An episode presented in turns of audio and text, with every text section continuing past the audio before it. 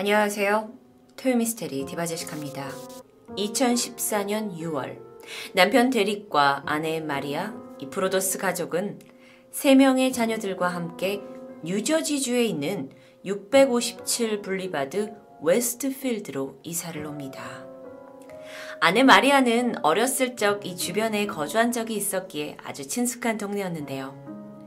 이 집은 방이 여섯 개나 되고 무려 십삼억을 윗도는 고급 주택이었습니다. 이 근방 또한 다른 좋은 주택들이 즐비한 곳이었죠. 뉴저지 웨스트필드는 미 전역에서 안전한 동네 삼십이에 들 만큼 굉장히 좋은 동네였습니다. 그러다 보니 부부는 이제 학교에 가게 되는 아이들의 학군을 생각했을 때 최적의 장소였겠죠. 그렇게 부부가 가족들과 함께 꿈에 그리던 집에 이사올 날만을 기다리고 있었습니다.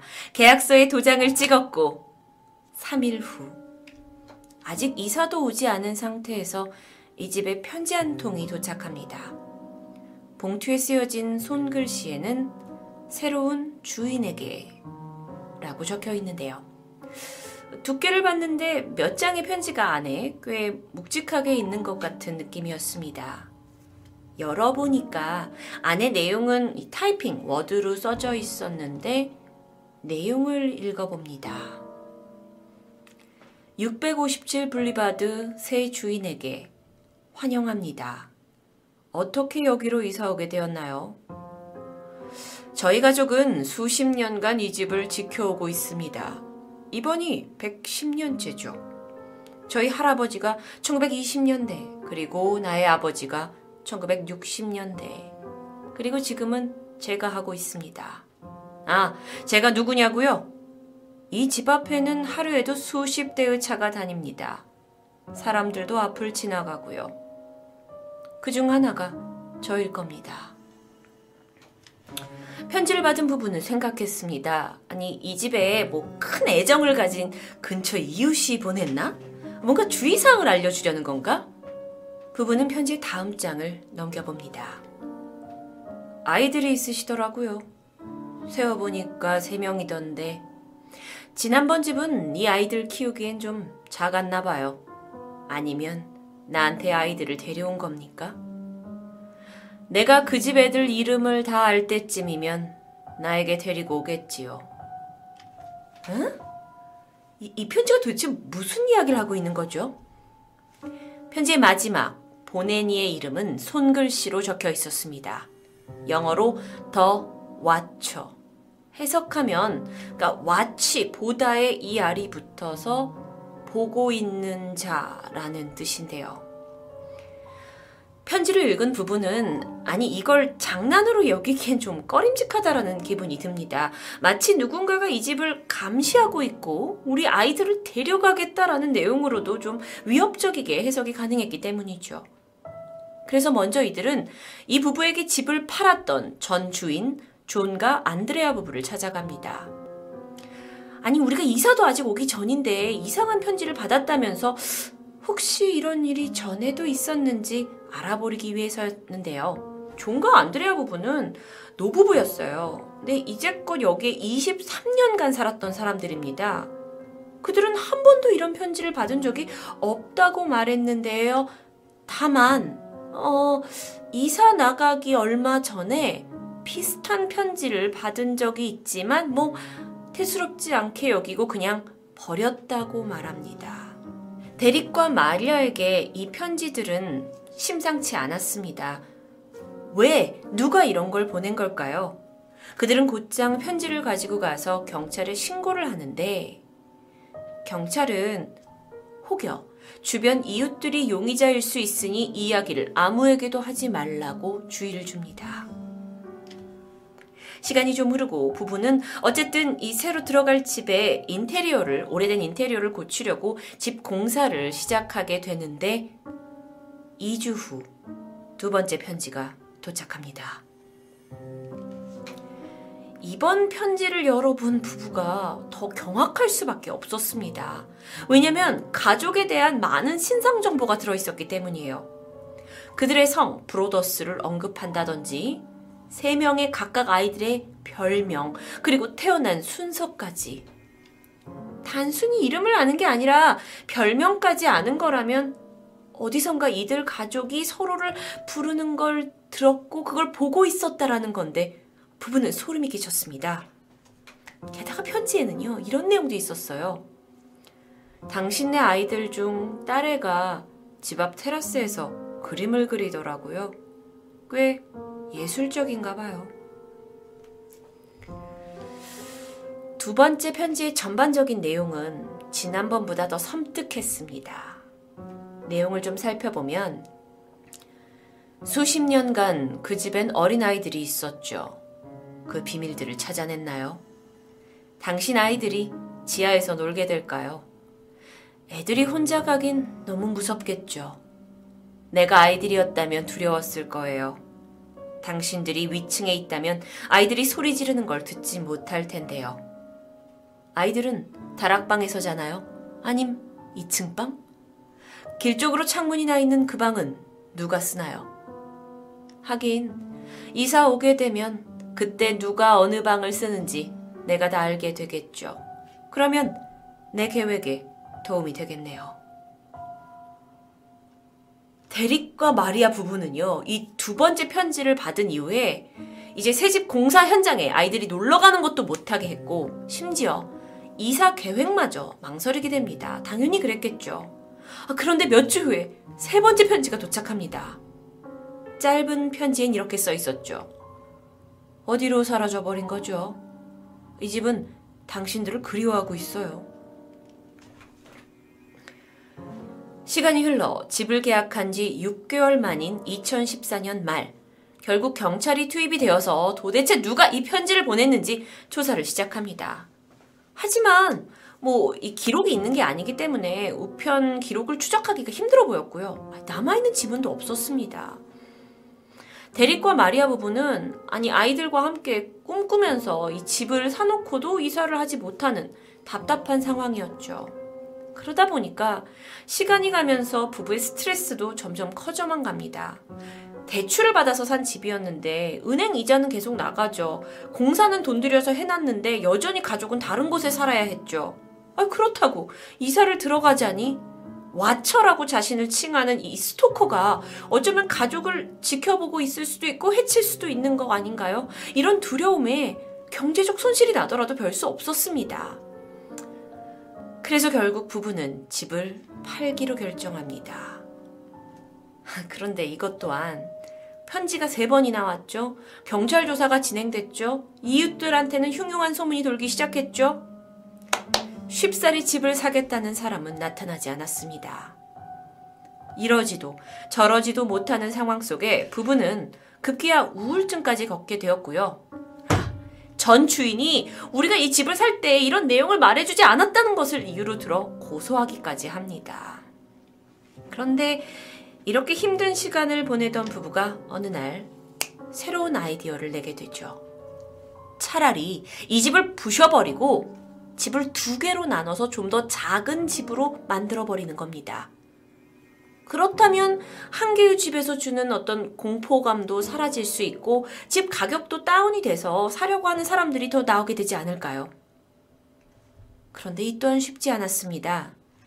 이 동네에 자체적으로 어떤 집을 지을 때의 나름의 규정이 있고, 또 워낙 이곳이 뭐 이제 좋은 집들이 위치한 그런 고급 동네다 보니까 건축 허가가 나지 않는 겁니다.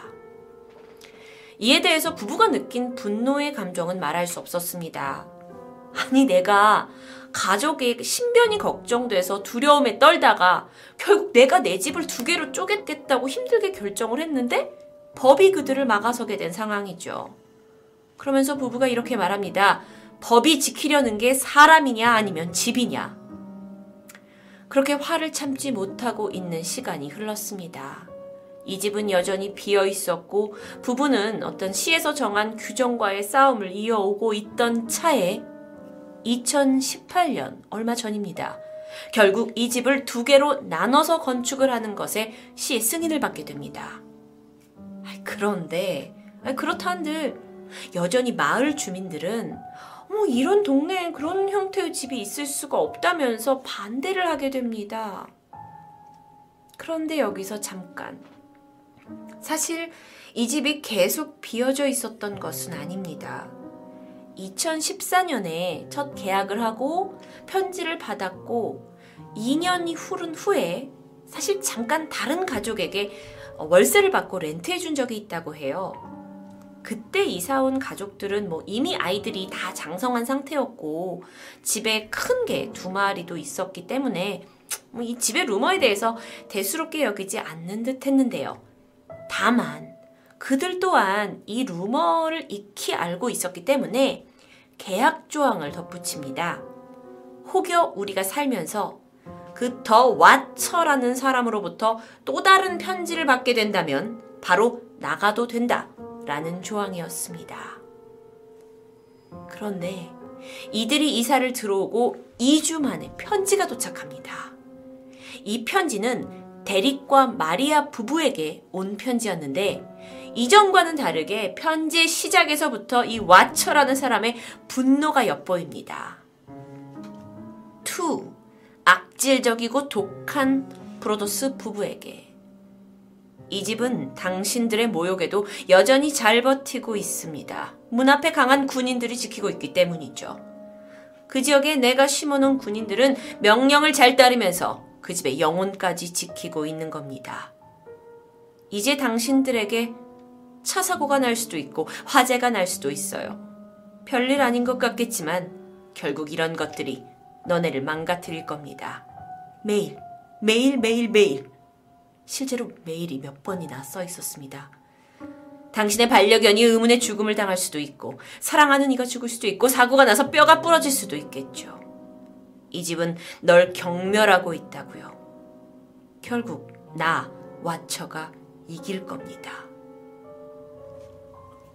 소름과 함께 약간의 오글거림까지 있기도 한데요. 이렇게 약간 그전과는 다른 좀 음, 뭔가 불만에 가득 차서 저주를 퍼부은 편지. 어, 이곳에 그 렌트해서 월세로 살고 있던 가족들도 약간의 유치함을 느꼈는지 이사를 가지 않겠다고 결정합니다. 다만 이 편지가 오고 나서 집 곳곳에 더 많은 씨씨티비를 달아달라라고 요청하게 되죠. 그러던 어느 날입니다. 밤 열한 시쯤이었을까요? 근처를 순찰하던 이 지역 경찰 두 명이 이 육백오십칠 블리바드 집 앞에 한 차량이 잠시 대어져 있는 것을 발견합니다. 집주인 차는 아닌데 워낙 소문이 안 좋은 그 집이다 보니까 경찰이 이를 의심스럽게 생각을 해서 차량을 조회해봤는데 놀랍게도 근처에 거주하는 한 젊은 여성의 차입니다. 그래서 경찰이 이리 물어 저리 물어 조사를 해보니 그녀의 남자친구의 집이 이 집과, 그러니까 육백오십칠 집과 같은 길상에 있다고 설명을 합니다. 그러다가 경찰의 남자친구에 대한 조사가 좀 더 진행이 되었고 그 여성의 말에 따르면 남친은 비디오 게임에 상당히 심취해 있는 상태. 그런데 그 게임 속 캐릭터 이름이 왓처. 편지 속 그 핸드라이팅으로, 그러니까 손글씨로 쓴 이름도 왓처였는데 경찰은 일단 그 남자친구를 수소문해서 경찰에 출두해달라, 몇 가지 질문할 것이 있다라고 전화로 요청합니다. 남자친구는 유선상으로 흔쾌히 그러겠다고 했지만 결국 모습을 드러내진 않았어요. 이후에 경찰로서도 뭐 어떤 강제로 경찰에 불러서 신문할 만한 근거가 없었기 때문에 이건 실패로 돌아가게 되죠. 그가 누군지 알려지진 않았지만 이 미스테리한 사건의 용의자 중 한 명으로 지목되었습니다. 그런데 사실 지난 몇 년간 유력한 용의자로 꼽혔던 또 다른 사람이 있습니다. 그의 이름은 마이클 랭포드. 같은 마을에 사는 오륙십 대의 남성입니다. 사실 남편 데릭이 계약을 했고 첫 그 의문의 편지를 받은 지 얼마 안 돼서 이웃 주민들이 열어준 환영 바베큐 파티에 간 적이 있습니다. 근데 데릭이 그곳에서 그 이웃집에 사는 마이클을 만나면서 그에 대해서 알게 됐는데요. 그는 이제 데릭네 집에서 멀지 않은 곳에 거주하고 있었는데 그가 사는 집이 어, 구십 살 된 노모의 집이었어요. 그리고 그 노모가 자신의 이제 장성한 오륙십 대 아이들과 천구백육십 년대부터 그곳에 살고 있다라는 겁니다. 또한 그녀의 그 노모의 남편, 즉 마이클의 아버지는 십이 년 전에 돌아가셨다라는 이야기를 들으면서 음, 천구백육십 년대도 여기 있었고 아버지가 돌아가셨다? 데릭은 왠지 이게 편지의 내용과 일맥상통하다고 느끼게 되는데요. 게다가 경찰이 어쩌면 범인은 이 이웃들 중에 한 명이다 라는 이야기 때문에 의심을 더 할 수밖에 없었죠. 그러던 어느 날 이 데릭네의 새로운 집 앞을 서성거리면서 창문으로 엿보는 누군가를 발견합니다. 그게 바로 마이클이었어요. 마이클은 뭐 그냥 지나가는 길이었다라고 둘러댔지만 데릭으로서는 워낙 정신적으로 스트레스를 받고 있었기 때문에 의심스럽다고 생각했고 사립탐정을 고용을 해서 그를 감시하게 됩니다. 이후에 경찰까지 관여가 해서 이제 마이클을 신문을 했죠. 그리고 그가 의문의 편지를 보낸 왓처인지 알아보려 했지만 어떠한 증거도 발견되지 않았습니다. 하지만 데릭은 쉽게 의심을 멈추지 못했고요. 결국 어떤 일을 하냐면 이제 시간이 흘러서 우리가 이 집을 부셔버릴 겁니다 라는 내용을 마을에 흘리게 돼요. 그리고 그 내용이 마이클에게 들어가게 만드는 거죠. 왜냐면 만약 마이클이 왓처라면 분명 그에 대한 어떤 편지를 보낼 거라고 생각했기 때문입니다. 데릭은 반응을 기다렸지만 이후 편지는 없었습니다. 또 다른 용의자로 지목된 사람들도 있습니다. 바로 데릭과 마리아 브로더스. 에? 네, 집주인들이요. 그러니까 자작극이 아니냐는 건데 사실 이들이 이사 오기 전에 전전에 살았던 건 삼억짜리 집, 그 다음에 살았던 건 칠억짜리 집, 그러다 껑충 십삼억짜리 집으로 이사를 옵니다. 그러니까 마을 사람들이 생각을 하기에 어, 저렇게 이사 다니기 좀 경제적으로 힘들지 않았겠어? 라는 추정에서 의심이 시작되는데요. 게다가 그들은 계약을 한 후에 일억 원을 들여서 집도 고쳤다고 전해집니다. 그러다 보니 돈이 떨어진 건 아니었을까요? 와처라는 뭐 의문의 사람으로부터 편지를 받고 루머가 돌았고 이게 언론에까지 알려지면서 사실 브로더스 가족은 영화사로부터 러브콜을 받았습니다. 그들의 이야기를 영화로 만들겠다고 제안이 들어온 거죠. 어쩌면 부부가 이런 큰 그림을 그리고 익명의 편지로 관심을 끈 건 아니었을까요? 말도 안 돼요 라고 저도 생각했습니다. 하지만 실제 굉장히 이상한 사건이 하나 있었어요.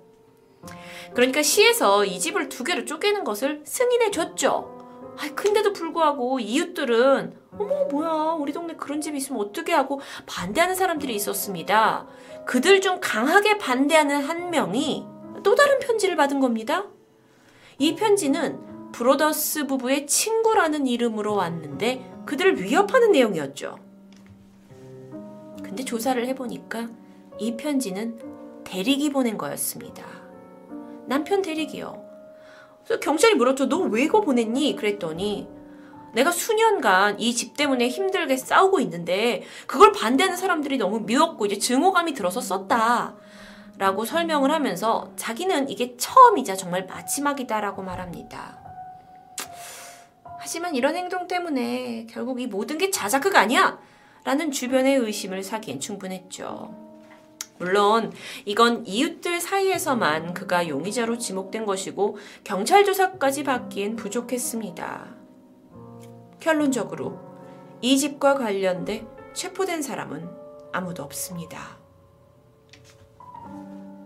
그러던 이천십팔 년 의문의 편지 왓처에 흥미를 보인 무려 여섯 개의 영화사 사이에 배틀이 붙었고요. 그 중에 넷플릭스가 승리를 거머쥡니다.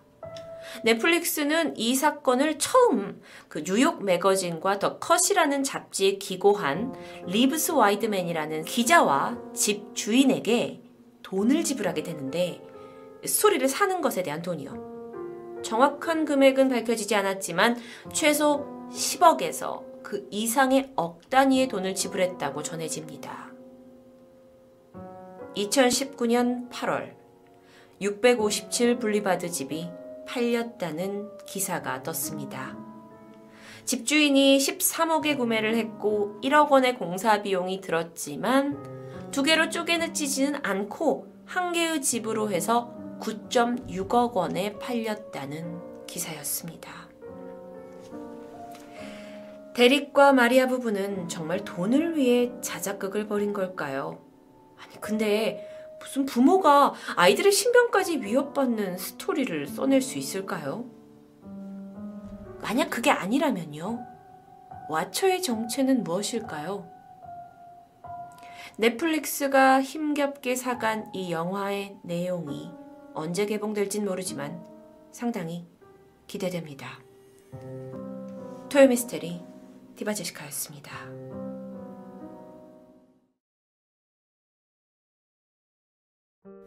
안녕하세요. 토요미스테리 디바제시카입니다.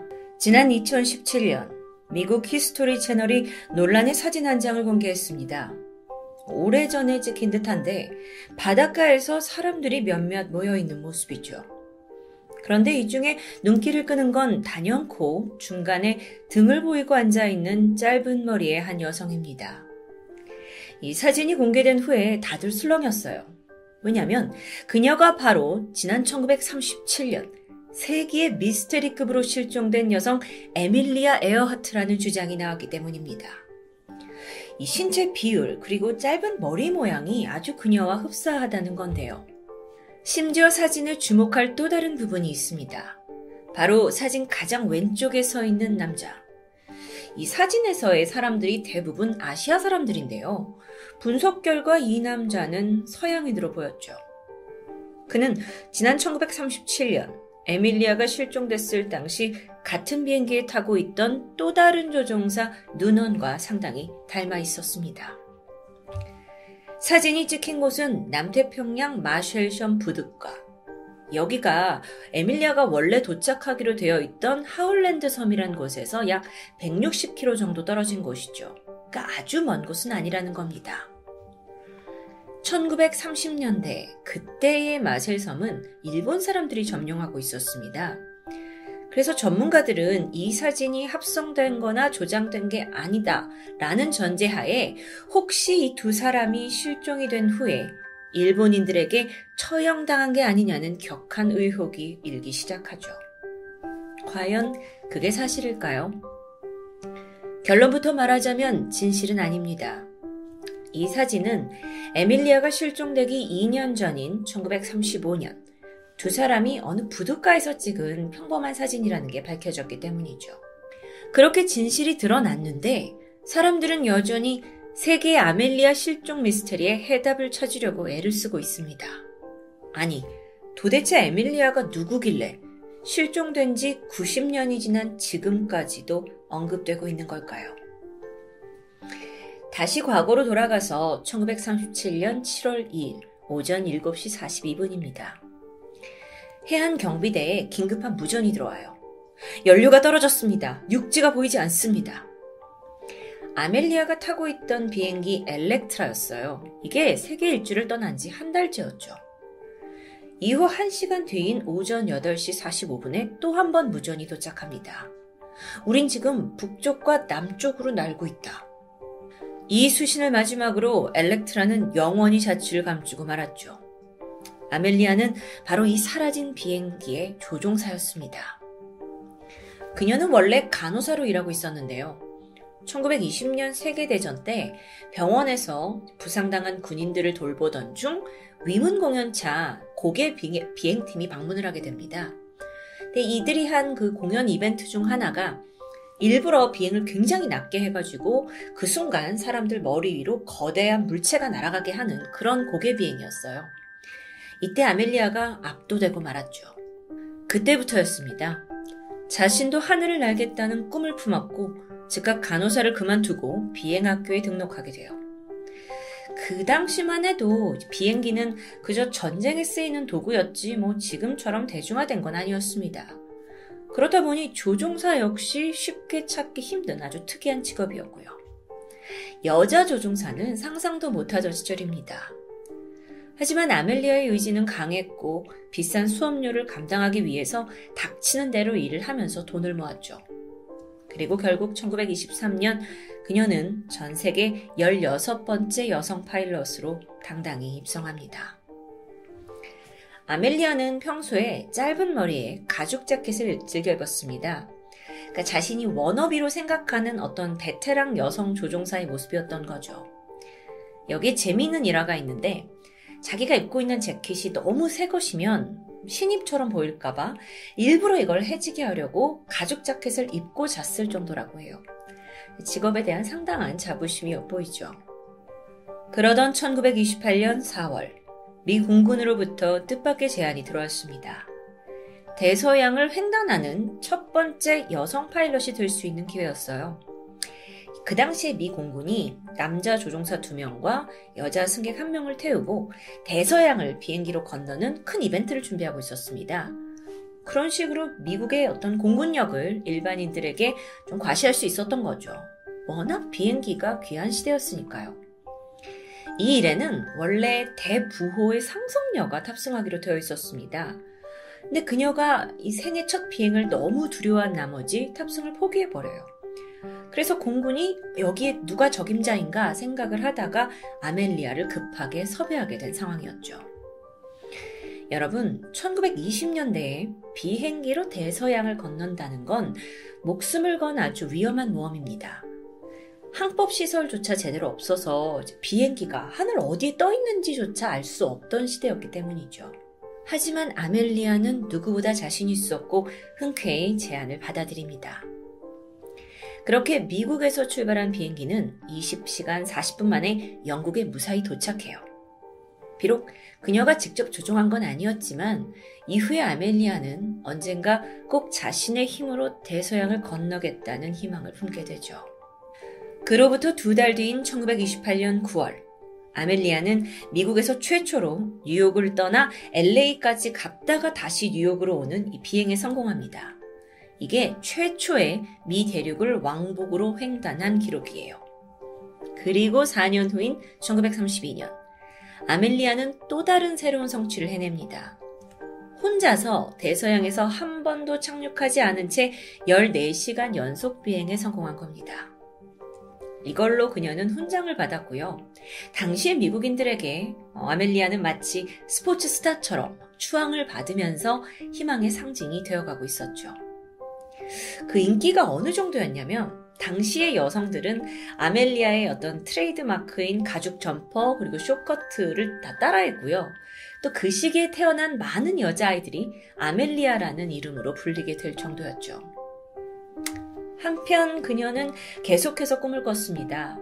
다음 목표는 세계 일주. 마흔 살이 되던 천구백삼십칠 년에 마침내 그 지구의 적도를 따라서 무려 사만 칠천 킬로미터를 날아가야 하는 엄청난 프로젝트를 마음먹게 되죠.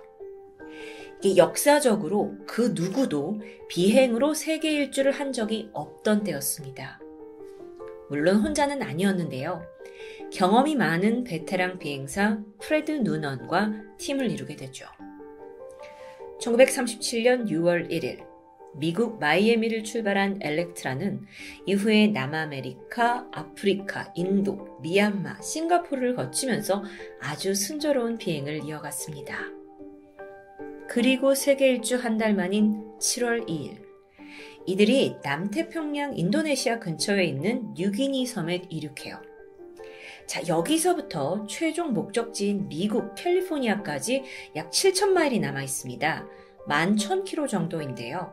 여기를 또 한 번에 가는 건 아니었고 이천오백 마일 떨어진 하울랜드 섬이란 곳에 잠깐 정착을 했다가 가는 일정이었죠.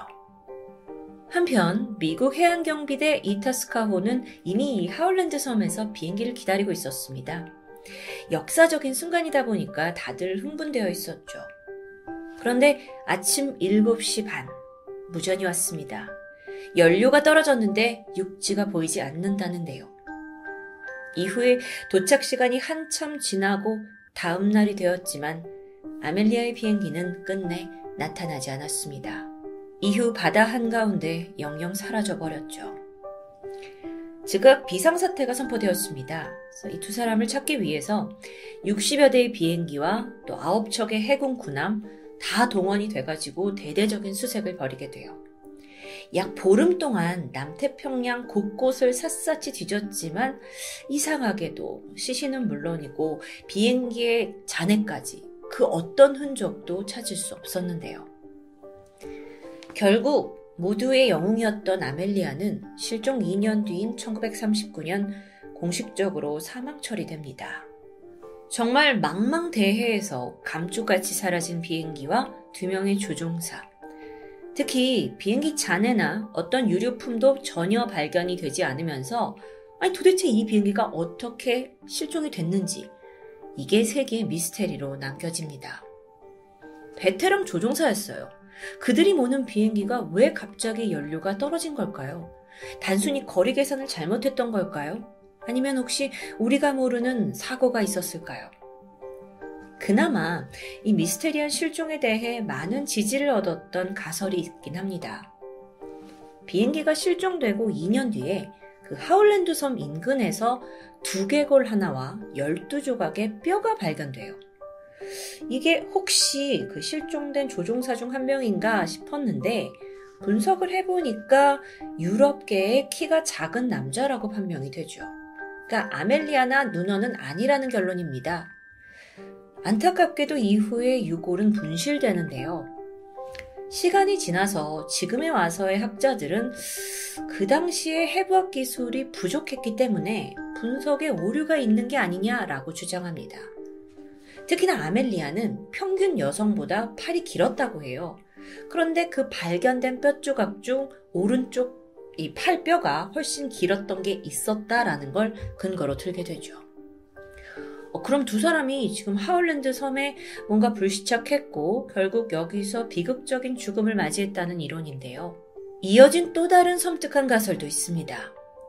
이 섬에 도착을 해서 생존에 허덕이던 이들이 결국 뼈 조각으로밖에 발견될 수 없었던 이유가 이 섬에 살고 있는 거대한 갑각류, 코코넛 크랩에 먹혔을 수 있다는 추정이었죠. 먹힌다고요? 이 크랩, 얘는요 최대 일 미터까지 성장을 할 수 있다고 합니다. 그래서 바다새 같은 조류를 먹을 정도예요. 그러니까 사람도 먹힐 수 있다는 거죠. 섬에 불시착하고 갑각류의 공격까지 당하고, 물론 이 모든 건 추정에 불과합니다.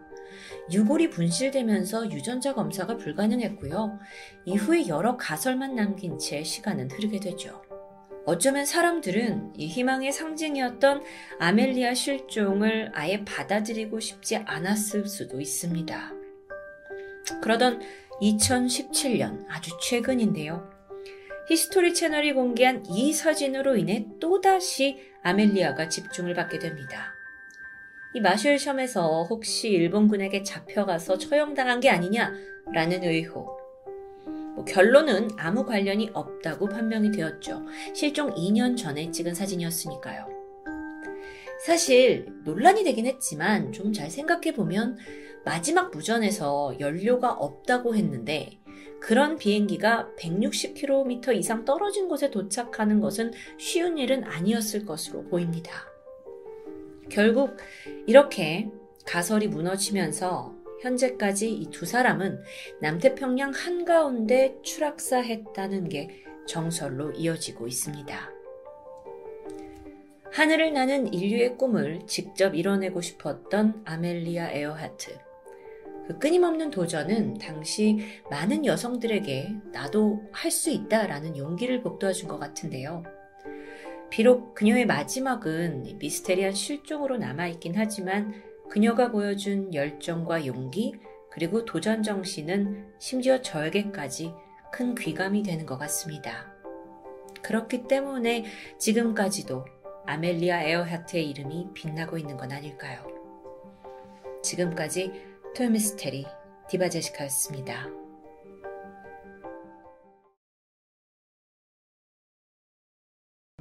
안녕하세요. 토요미스테리 디바제시카입니다. 이천십삼 년 곱슬머리에 까만 피부를 가진 아프리카 적도기니 출신의 모니카 마시아스가 큰 주목을 받게 됩니다. 자신의 자전적 에세이를 출간하는데 제목은 나는 평양의 모니카입니다. 놀랍게도 어린 시절부터 평양에서 산 이력을 가지고 있었죠. 지난 십육 년간 북한에서 자라면서 김일성을 자신의 마음의 아버지라 부르던 그녀. 도대체 어떤 이유로 북한에서 자라게 된 걸까요? 모니카는 천구백칠십이 년 아프리카 중부 서해 연안의 작은 나라인 적도기니에서 태어났습니다. 아버지가 초대 대통령 프란시스코 마시아스 은게마였죠. 당시 이곳은 스페인의 식민 통치에서 벗어난 지 얼마 되지 않아서 나라가 좀 불안정한 시기였는데요. 그 시기에 대통령이 된 프란시스코는 헌법을 완전히 무효화하고 자신과 자신의 정당에 절대적인 권력을 주는 새로운 헌법을 제정합니다. 독재에 가까운 행보였죠. 그러면서 모든 종류의 사교육을 금지시킨 건 물론이고 또 경제개발 계획도 세우지 않았고 공공의 이익보다는 권력자들의 이익을 챙기는 그런 대통령으로 평가받았습니다. 천구백육십팔 년 선출된 이후 그는 십 년간 독재 정치를 펼쳤는데 이 기간에 많은 국민들이 사망하거나 나라를 떠났습니다. 그러니까 이미 대통령에 대한 불만이 여기저기 쌓여 있었죠. 그러던 천구백칠십구 년 사촌이자 국방장관이었던 테오도로 오비앙 은게마가 쿠데타를 일으켰고요. 실각을 할 수 있는 그런 위기 상황입니다. 그런데 이때 프란시스코가 가족을 지켜야 하잖아요. 그래서 자신이 평소 형님이라고 부르면서 친밀한 관계를 유지했던 북한의 김일성에게 아이들을 보내게 됩니다. 당시 편지에는 우리 아이들을 부탁한다는 말과 함께 성인이 되어서는 조국을 위해 일할 수 있도록 대학 졸업 때까지 보살펴달라는 내용이 담겨 있었는데요. 김일성이 이를 흔쾌히 수락했고 모니카를 포함한 삼 남매가 쿠데타를 피해 북한 평양으로 오게 됩니다. 평양에 도착했을 당시 그녀는 겨우 일곱 살이었어요. 북한은 처음 보는 인종, 그러니까 아시아 민족들이 가득한 낯선 곳이었죠. 그리고 나서 얼마 지나지 않아 아버지 프란시스코가 사망했다는 비보가 들렸습니다. 잠시 머무를 줄 알았던 평양, 북한입니다. 하지만 삼 남매는 한순간에 망명자 신세가 되었고 이때의 충격인지 모니카는 고국에 대한 기억과 모국어까지 잊게 되죠. 북한에서 삼 남매는 김일성의 특별한 배려로 외국인 전용 아파트에서 지내면서 꽤 편안한 생활을 했어요. 또 북한 고위급 간부들의 자녀들만 갈 수 있다는 엘리트 학교 만경대혁명학원의 학업을 이어갑니다. 이 아이들이 여기에 입학했다라는 것 자체만으로도 평양에서는 꽤 큰 이슈가 되었는데요. 여기가 남학생들만 들어가는 곳이기 때문입니다. 만경대혁명학원은 북한의 제일 엘리트 학교라고 해요. 근데 군사 쪽에 관련된 수업을 주로 하는 곳입니다. 그러니까 여학생들은 사회 행정을 배우던 남포혁명학원으로 간대요. 하지만 김일성이 모니카와 언니 마리베를 위해서 만경대혁명학원에 특별 학급을 신설하게 된 거죠.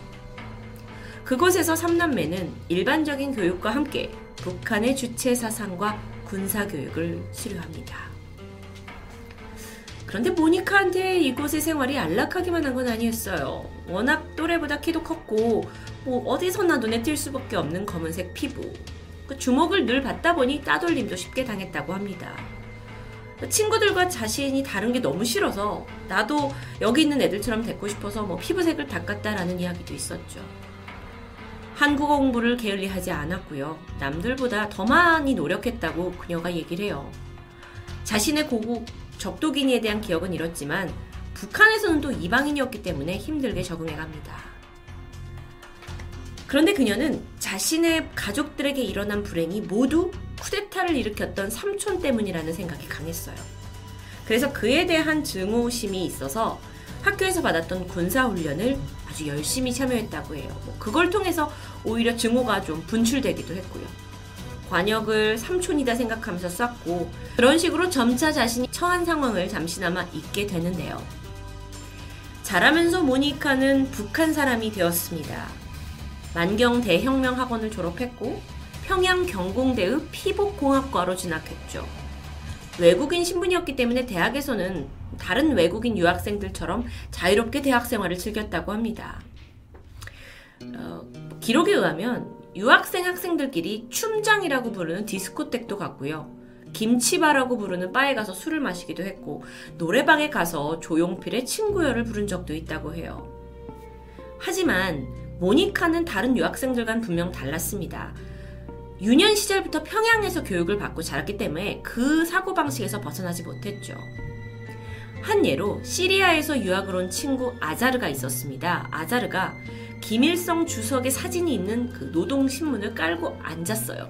여기에 경악합니다. 너 지금 뭐한 짓이야? 왜냐면 그녀에게 김일성은 물론 주체 사상이 이제 세뇌가 되었겠지만 그 외에도 오갈 데 없는 자신과 형제들을 받아준 마음의 아버지, 생명의 은인이나 다름이 없었거든요. 그렇기 때문에 으, 어떤 충성심이 강했겠죠. 하지만 이에 대해 친구는 오히려 이상하게 생각합니다. 너는 평양에서만 자라서 바깥 세상을 모르는구나 라고 말해주기도 했고요. 이때 모니카가 그동안 아무런 의심도 없이 받아들였던 나의 평양에서의 인생이 어쩌면 조금 다른 방향으로 갈 수도 있겠다라는 생각을 하게 됩니다. 사실 여기서 지정된 사람만 만나고 또 제한된 곳만 가다 보니까 어쩔 수 없었죠. 조국으로 돌아갈 수가 없습니다. 왜냐하면 망명자였기 때문에요. 북한이 오히려 고향이었어요. 그러던 천구백팔십구 년 임수경이 방북을 했을 때 그녀의 모습에 자유에 대한 눈을 떴다고 해요. 청바지에 면티를 입고 막 수많은 사람들 앞에서 노래를 하는 평양에서는 쉽게 볼 수 없는 당당한 모습이었거든요. 그러던 중 어, 이 리노라는 사촌이 적도기니의 베이징 대사로 방문을 했다라는 사실을 듣고 방학을 맞아서 베이징으로 생애 첫 여행을 떠나게 돼요. 그리고 시간을 보내던 차 새로운 세상을 경험하게 되죠. 한국인뿐만 아니라 수많은 국적의 사람들을 만났고 이야기를 나누면서 선입견을 내려놓게 됩니다. 그리고 이 자기가 살던 북한이 사실 외국에서는 다른 인식을 가지고 있고 내가 아버지라 여기는 김일성이 최악의 독재자로 여긴다라는 사실에 큰 충격을 받게 돼요. 그렇게 베이징에서 다시 평양으로 돌아온 그녀는 이제 자신의 정체성과 미래에 대해 고민이 깊어졌습니다. 그리고 결심하게 되죠. 애초에 이 삼남매가 평양에 머무를 수 있었던 건 대학 졸업 때까지다 라는 유효기간이 있었습니다. 그래서 평양을 떠나도 되냐라고 물어보게 돼요. 그리고 김일성 비서실을 통해서 원하는 대로 해도 된다라는 답을 듣게 되죠. 그들이 뭐 진짜 북한 사람은 아니었으니까요. 그렇게 스물세 살이었던 모니카는 평양을 떠나서 첫 여행지로 스페인을 선택합니다. 어머니의 고향이었거든요. 그러니까 이게 단순히 여행이라기보다 정착을 할 곳이죠. 근데 사실 이 스페인에는 이제 통치를 이제 있었기 때문에 적도기니 사람들이 많았어요. 근데 모니카는 뭐예요? 실각한 대통령의 딸이에요. 그러니까는 그녀를 미워하는 사람들이 많이 있을 수 있겠죠. 스페인에 가서 뭐 가정부 일까지 하면서 돈을 벌고 정착을 하려고 했습니다. 하지만 적도기니 몇몇 사람들이 그녀를 알아봤고 위협했고 결국 그녀는 스페인의 다른 도시 마드리드로 가게 됩니다. 거기에서 전공을 살려서 이제 홈데코 브랜드에 취직도 했고요. 취직을 하다 보니까 스페인어도 열심히 하고 그래도 한국어도 하고 그러니까 이제 사람들이 시선을 끌게 됩니다.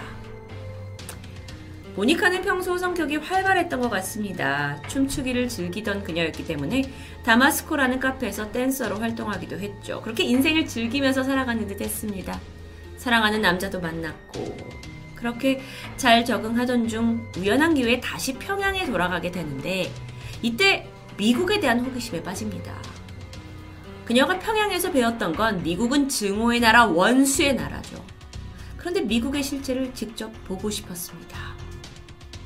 그렇게 뉴욕에 도착한 모니카는 정말 자본주의, 나쁜 것, 폐해의 온상이라고 여겼던 미국이 정말 자유를 마음껏 누릴 수 있는 곳이라는 거에 충격을 받습니다. 오전에는 유치원에서 일하고 오후에는 어학원에서 영어 공부를 시작했죠. 그러던 중 자신이 그토록 증오하던 삼촌 이제 테오도로 은게마를 만나게 됐습니다. 이 그가 이제 새로운 적도기니 대통령이잖아요. 유엔 총회에 참석하기 위해서 왔는데 마침 이제 사정이 생겨서 그와 만나게 됐고요. 그때 오해를 풀면서 마음 안에 있는 증오마저 모두 털어버렸다고 해요. 그렇게 그녀의 길고 길었던 증오의 마음이 어느 순간 막을 내리게 된 겁니다. 자, 그리고 나서 그녀는 어쩌면 좀 뭔가 감정적으로 훨훨 털어버릴 수 있는 상황에서 자신에게 가장 멀게 느껴졌던 서울로 향하게 됩니다. 음, 어쩌면 이제 마음의 고향이라고 여기는 그 한반도에 서울이 있었기 때문에 망설이진 않았죠. 이천칠년 인천공항에 도착을 했고 공항에 있던 백두산 사진을 보면서 알 수 없는 감정에 휩싸였다고 해요. 이후에 평양에서 알고 있던 다른 유학생 중국인 친구를 통해 일자리와 숙식을 해결했고 다행히 뭐 한국말을 유창했고 또 음식도 맞았기 때문에 빠르게 서울 생활에 적응해 갑니다. 모니카의 서울 생활이요, 만족스러웠어요. 사람도 금방 사귈 수 있었고 외국인이 한국말을 잘하니까 되게 많이 정을 주고 마음을 주고 예뻐해 주셨다고 해요. 다만 모니카가 안타까웠던 건 이쪽 사람들이 이제 북한에 대한 인식이 너무도 부정적이다라는 느낌을 받았다고 합니다. 북한 하면 뭐 아오지 탄광, 뭐 괴담, 소문 같은 것들을 농담 삼아서 이야기하는데 물론 자신이 김일성의 보살핌 아래서 편안하게 지냈던 것이긴 해도 모니카한테 있어서 북한 평양은 어 그렇게 나쁘게 이야기하는 그럴 만한 곳이 아니었기 때문에 좀 모르겠어요. 안타까운 느낌을 느꼈던 것 같은데요. 모니카가 느끼기에는 사실 한국인의 정서도 평양 사람들과 다름없다라고 느꼈다고 합니다. 그녀가 이천십삼년 책을 내기까지 약 십년이 걸렸습니다.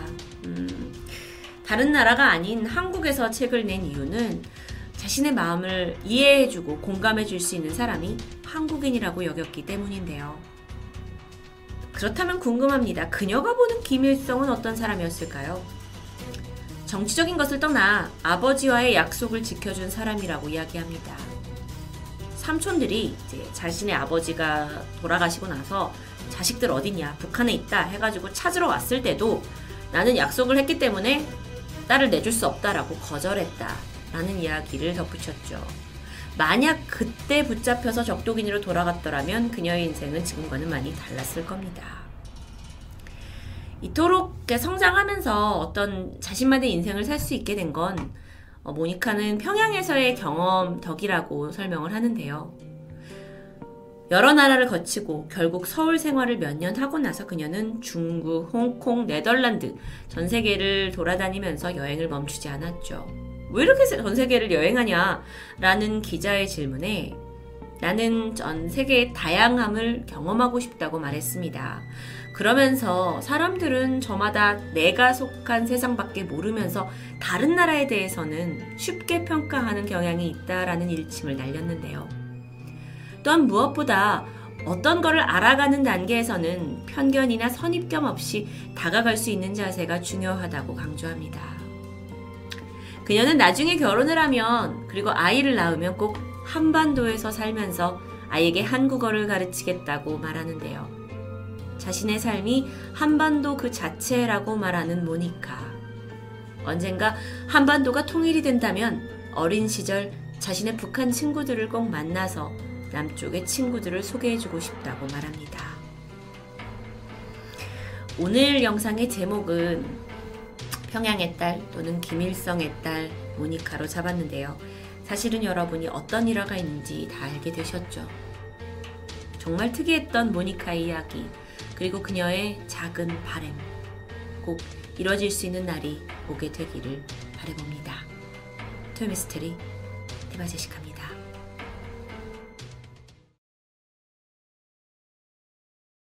안녕하세요. 토요미스테리 디바제시카입니다. 지난 천구백팔십이년 하버드 대학교 인류학 박사 웨이드 데이비스는 우연히 흥미로운 이야기를 듣게 됩니다. 영화에서나 나올 법한 살아있는 시체 좀비가 실제로 존재한다라는 제보였죠. 처음엔 그저 웃어 넘기려고 했지만 점점 이 이야기가 신빙성이 있다고 판단했습니다. 그리고 그 실체를 파악하기 위해 자료를 수집하던 중 진실을 밝혀줄 한 남자에 대한 정보를 입수합니다.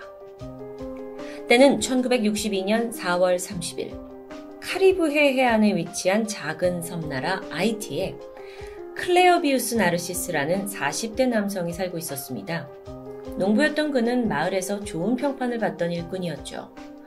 누구나 도움이 필요할 땐 언제든 발벗고 나섰고요. 또 자신의 일처럼 도와주는 착한 인성의 사람이었습니다. 그러던 어느 날 클레르비우스는 갑작스러운 두통과 어지러움을 호소하며 쓰러지게 됩니다. 가족들이 서둘러 그를 병원으로 데려갔죠. 그런데 몸 상태가 호전될 기미가 보이지 않는 겁니다. 오히려 고열과 함께 피를 토해내는 각혈 증상도 나타납니다. 이 고통이 시간이 갈수록 점점 심해지는 듯 했는데요. 문제는 병원에서 도통 정확한 병명을 파악해내지 못한다는 겁니다. 그렇다 보니 어떤 약을 써야 병을 고칠 수 있는지도 결정하기 힘든 상황이었죠. 결국 입원 사흘 만에 클레르비우스는 숨을 거두고 말았습니다. 갑작스러운 그의 죽음에 가족들은 뭐 황망했습니다. 한편 사망을 확인한 의사는 절차대로 진단서를 작성했고 그 서류엔 친누나가 직접 지장을 찍었습니다. 이후 클레르비우스의 시신은 냉장 창고에 약 이십 시간 정도 보관이 되었다가 장례식을 치렀고 가족 묘지에 안장됩니다. 묘비에는 클레르비우스 나르시스 여기 잠들다 라는 문구가 새겨져 있었죠. 이후 가족들은 점점 슬픔을 이기고 떠나간 그를 애써 잊으면서 살아가게 됩니다. 차츰 예전의 일상을 되찾게 되죠. 그로부터 십팔 년이 지난 천구백팔십 년. 유난히 햇빛이 강렬하던 어느 날입니다. 아무도 없는 동네 길가에 한 남성이 축 늘어진 채 터덕터덕 걸어가는 모습이 포착됩니다. 발걸음이 굉장히 무거워 보였어요. 그리고 무엇보다도 이 피부에 검붉은 점들이 눈에 띄었습니다. 그는 아주 느린 걸음으로 천천히 어딘가로 향하는 듯 했는데 그러다 사람들이 북적이는 시장에 가까워졌죠. 딱 한눈에 봐도 너무도 행색이 좀 초라하고 괴기스럽기 때문에 사람들이 수군거립니다. 하지만 이 남성은 전혀 신경 쓰지 않으면서 누군가를 찾고 있었는데요. 이내 한 여성에게 가까이 다가갔죠. 그리고 아주 거칠고 쉰 목소리로 그녀를 불렀습니다. 놀란 여자가 뒤를 돌아본 순간 자리에 털썩 주저앉고 말았죠. 이 괴기스러운 남성은 십팔 년 전 세상을 떠난 오빠 클레르비우스였습니다. 이 상황을 맞닥뜨린 여동생 안젤리나는 믿기 힘들었습니다. 그런데 이 클레르비우스가 동생이 어릴 적 불리던 별명까지 부르면서 자신이 누구인지 다시 한번 확인시켜줬죠. 죽었다가 다시 살아 돌아온 남자. 네, 여러분 이 이야기는 실화입니다. 이 스토리를 듣는 저희보다 사실 더 놀랬을 건 그 당사자 가족이었을 텐데요. 동생 안젤리나가 도대체 어떻게 된 일이냐고 자초지종을 묻는데 그의 입에서 나온 말은 너무 충격적이었습니다. 도대체 어떤 일을 겪었던 걸까요? 오래전부터 이 가족 내에서는 토지를 둘러싸고 많은 갈등이 있었습니다. 특히 소유권을 두고 형과 클레르비우스는 날을 세우고 있었죠. 그러다 시간이 지나면서 점점 동생이 가지게 되는 토지가 많아지자 형이 질투와 분노에 사로잡히더니 끝내 원한을 품게 되는데요.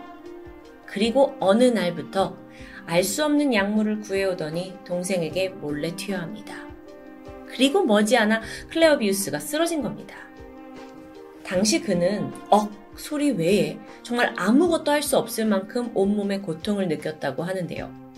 병원으로 이송된 후에 자신의 몸이 마치 돌처럼 굳어져 가면서 숨소리도 약해져 가는 걸 느꼈죠.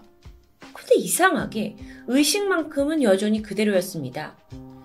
무슨 말이냐면 몸은 아픈데 정신이 혼미한 게 아니라 몸의 고통을 그대로 느낄 수 있었다는 겁니다. 여기가 어디인지 저 사람은 누군지 다 인지했어요. 다만 입과 몸이 그냥 그대로 굳어버린 것 같은 느낌이었죠.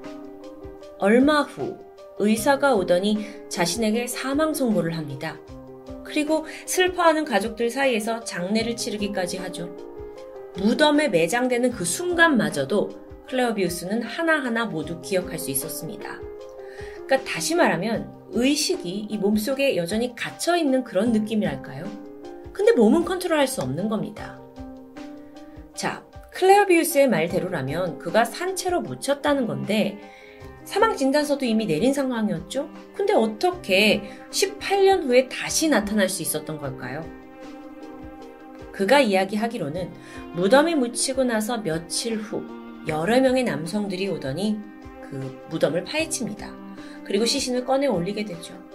그러더니 또 한 번 알 수 없는 약물을 주사했고 그 상태로 외곽에 위치한 한 농장에 보내집니다. 얼마 후부터 천만다행으로 이 몸속에 미세한 신경이 하나둘 깨어나는 듯 했습니다. 약간 느껴지는 거죠. 마비가 아주 조금씩 풀리는 거예요. 하지만 농장 주인이 오더니 그에게 주기적으로 어떤 약물을 투여하게 되는데 이후에는 눈조차 깜빡거릴 수 없을 정도로 마비와 또 무기력증을 느꼈다고 합니다. 그런데 진짜 문제는 이 농장에 자신 같은 어떤 산송장 상태의 사람들이 여러 명 존재했다는 겁니다. 다들 그냥 눈동자는 허공을 바라보면서 그 어떤 움직임도 뜻대로 되지 않는 정신도 육체도 그저 간신히 숨만 붙어 있는 모습이었습니다. 물론 늘 그런 건 아니었다고 해요. 이들이 조금이라도 신체가 움직일 수 있게 되면 농장 주인은 일을 시켰고요. 그러다가도 얼마 후엔 다시 약물을 투여받고 송장 상태로 돌아갑니다. 이거야말로 살아있는 좀비였던 거죠. 그러던 어느 날 사고로 농장 주인이 숨을 거두게 되면서 강제 투약이 중단됩니다. 그러면서 점점 아주 조금씩 그의 의식이 정상으로 돌아오기 시작했죠. 그는 시간이 지나 급기야 농장에서 도망치게 됐고 이후에 바로 집으로 돌아오지 않았습니다. 왜냐하면 자신을 무덤에서 꺼낸 이가 누군가 하고 수소문하던 끝에 이 모든 걸 꾸민 사람이 자신의 형이라는 걸 알아냈기 때문입니다. 이대로 집에 돌아가면 또다시 형에게 당할 수 있다라는 두려움에 빠졌고 그렇게 십팔 년 동안 아이티 이곳저곳을 돌아다니다가 마침내 형이 죽었다는 소식을 듣고 그는 고향으로 돌아온 것이었죠. 이 놀라운 이야기는 아이티 전 지역에 빠르게 퍼져나갔습니다. 그리고 앞서 소개한 하버드 대학 웨이드 데이비스 박사의 귀에도 들어가게 됩니다. 그는 클레르비우스의 사례를 좀 더 심층적으로 연구하고 싶다고 생각했고요. 천구백팔십이 년 직접 아이티로 향하게 되죠. 그리고 연구를 거듭하던 끝에 특이점 하나를 발견해냅니다. 부두교라고 불리는 아이티의 토속신앙이 살아있는 시체, 이 좀비와 아주 밀접한 관련이 있다는 사실입니다. 부두교라는 건 십팔 세기 서아프리카에서 강제로 이주하게 된 아프리카 흑인 노예들 사이에서 퍼지게 된 토속 종교입니다. 그리고 지금까지도 유독 전 세계에서 아이티에서 아주 널리 믿고 있는데요. 과거 서구의 침략 속에서 이 신앙은 그 서러움을 갖고 있는 아프리카 사람들을 결속시켜주는 하나의 종교적인 힘이었습니다. 특히나 부두교인들이 아주 강하게 믿고 있는 것 중에 하나는 죽은 사람들이 다시 살아날 수 있다라는 신비한 개념이었죠. 쉽게 믿어지지가 않는데 오랜 시간 부두교를 숭배한 아이티에서는 사실 죽었다 살아난 사람들의 많은 이야기가 전해지고 있습니다. 저도 정말 믿기 힘들었는데요. 지금 보시는 이 여성, 서른 살의 티팜은 평생 아이티에서 태어나고 자랐습니다. 지난 천구백칠십육 년 사망 진단을 받고 장례가 치러졌죠. 하지만 삼 년 만에 다시 살아 돌아왔습니다. 그런데요, 이런 좀비 사례를 연구하던 웨이드 박사에게 이상한 점이 포착됩니다. 죽은 가족이 다시 살아 돌아왔다면 다들 놀라고 기뻐해야 하는 게 정상입니다. 하지만 그 가족들은 좀 달랐죠. 티팜의 어머니는 이 아이는 이미 신의 뜻에 따라 죽은 아이다 라면서 받아들여주지 않습니다. 사실상 앞서 소개한 클레오비우스 역시 그의 가족들이 십팔 년 만에 살아 돌아온 그에게 뭐라고 했냐, 당장 고향을 떠나라 라고 얘기했을 정도죠. 이걸 통해서 이 웨이드 박사가 소위 부두교가 행하고 있는 좀비 주술이 사람들에게 축복과 기적이 아니라 저주에 가깝다는 것을 눈치챕니다. 그로부터 몇 년 후인 천구백팔십팔 년 사월, 웨이드 박사는 놀라운 발표를 하게 됩니다. 부두교에서 실제 좀비를 만드는 좀비 프로세스, 그러니까 어떤 과정이 존재한다는 내용이었습니다. 근데 모두의 예상과 달리 이 과정이 결코 주술의 힘이 아닙니다. 부두교에서는 특정한 약을 주입해서 살아있는 사람을 인위적으로 좀비로 바꾸는 일종의 반인륜적인 범죄를 저지르고 있던 겁니다. 그렇게 좀비술을 연구하던 웨이드 박사는 그 핵심적인 것에 마법의 가루가 있다라는 걸 알아냈고요. 이걸 얻기 위해 아이티 주술사에게 거액의 돈을 지불하게 되죠. 그리고 이 가루를 얻어서 과학적으로 분석한 결과 나온 건 테트로도톡신, 보거의 독이었습니다. 이 보거의 독, 이 성분이 코카인보다 훨씬 더 강한 유해물질이고요. 청산가리보단 약 오백 배나 더 독성이 강하다고 하는데요. 만약 이 독이 우리의 몸 안에 들어올 경우 대표적으로 호흡곤란을 일으키고 사지마비를 일으킵니다. 그러면서 의학적으로 뇌사와 가까운 굉장히 비슷한 상태에 빠지게 되는데 현지에 있는 의사들은 이걸 사망이라고 판단한 겁니다. 하지만 실제로 이들 대부분은 별다른 해독제를 쓰지 않아도 사실 어느 정도 시간이 지나면 다시 깨어난다고 하는데요. 그렇기 때문에 이 사실을 알고 있던 주술사들은 무덤에 묻혀있는 이들을 은밀히 꺼냅니다. 그리고 또다시 가루약을 투여해요. 이때의 가루약에는 동말 풀과 독거미의 타란툴란 성분이 들어있는데 이게 또 여러 환각 물질들과 배합이 같이 되면서 이들에게 꾸준히 투여하게 되면 이 사람들이 몸은 살아있는데 정신은 멀쩡히 돌아오기 힘든 아주 그야말로 좀비 상태를 유지하게 되는 겁니다. 이걸 좀 쉽게 설명하면요. 온갖 약에 다 찌들어서 정신이 온전치 못한 상태로 살아가게 되는 거죠. 이건 마약의 대표적인 부작용입니다. 그렇게 부두교에 의해서 살아있는 좀비가 된 이들은 노동력을 착취당하면서 노예로 부려지게 됩니다. 그게 이들을 좀비로 만든 어떤 주된 목적이었겠죠. 그런데 애초에 왜 아이티에서 이런 좀비화 과정이 생겨나게 된 걸까요? 종교적인 이유였을까요? 역사적으로 좀 살펴보면 과거 아이티는 프랑스로부터 독립을 한 후에 굉장히 혼란스러운 상황을 겪게 됩니다. 이때 나름의 규칙을 어긴 사람들에게 강한 제재와 형벌을 해야 했어요. 그 방식으로 좀비화가 쓰인 겁니다. 워낙 부두교가 여기서는 활성화됐기 때문입니다. 즉 아이티 사람들한테 좀비가 된다는 건 죽은 사람이 살아난다, 부활한다는 개념이 아니라 살아있는 사람이 제대로 살지도 죽지도 못한 끔찍한 형벌을 받은 거다라고 개념이 인식되는 겁니다. 그러고 보면 부두교는 신앙이라는 이름하에 한 사람의 삶과 죽음을 통제하는 이 좀비화를 아주 오랫동안 악습처럼 이어오고 있던 거죠.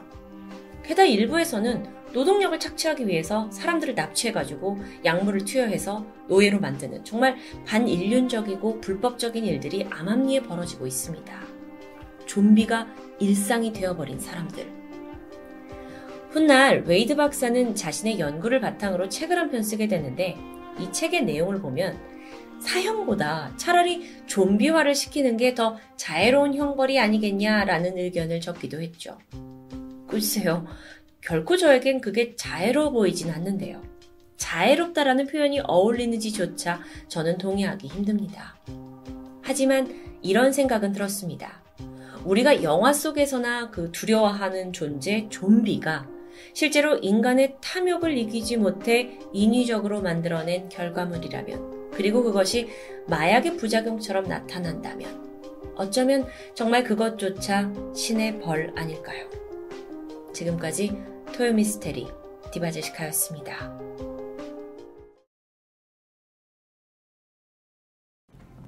안녕하세요. 토요미스테리 디바제시카입니다. 지난 이천십팔 년 팔월입니다. 충남 공주의 한 공사 현장에서 굴착기 기사 한 명이 사망하는 사건이 발생했죠. 지하 이십이 미터 아래에서 굴을 파내려 가던 인부 머리 위로 암벽이 무너져 내린 겁니다. 현장에서 그와 함께 작업을 하다가 다행히 살아남은 다른 인부 원 씨는 이 사고 지점이 물이 새어날 정도로 아주 취약한 땅이고 당시 기본적인 안전장치도 제대로 없었다라고 말하는데요. 그렇다면 도대체 왜 그 위험을 무릅쓰고 땅을 파는 공사를 했는지가 궁금해집니다. 사실 이들은 누군가의 비밀스러운 의뢰를 받고 작업 중이었는데요.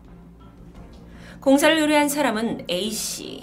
그는 소문나지 않게 비밀스럽게 땅을 팔 사람을 수소문해왔고 최대한 눈에 띄지 않게 공사를 해왔습니다. 그 이유는 바로 숨겨진 금괴를 찾기 위해서였는데요. 그가 찾아 헤매던 무려 이천사백 톤이나 된다는 이 금괴는 야마시타 골드라 불립니다.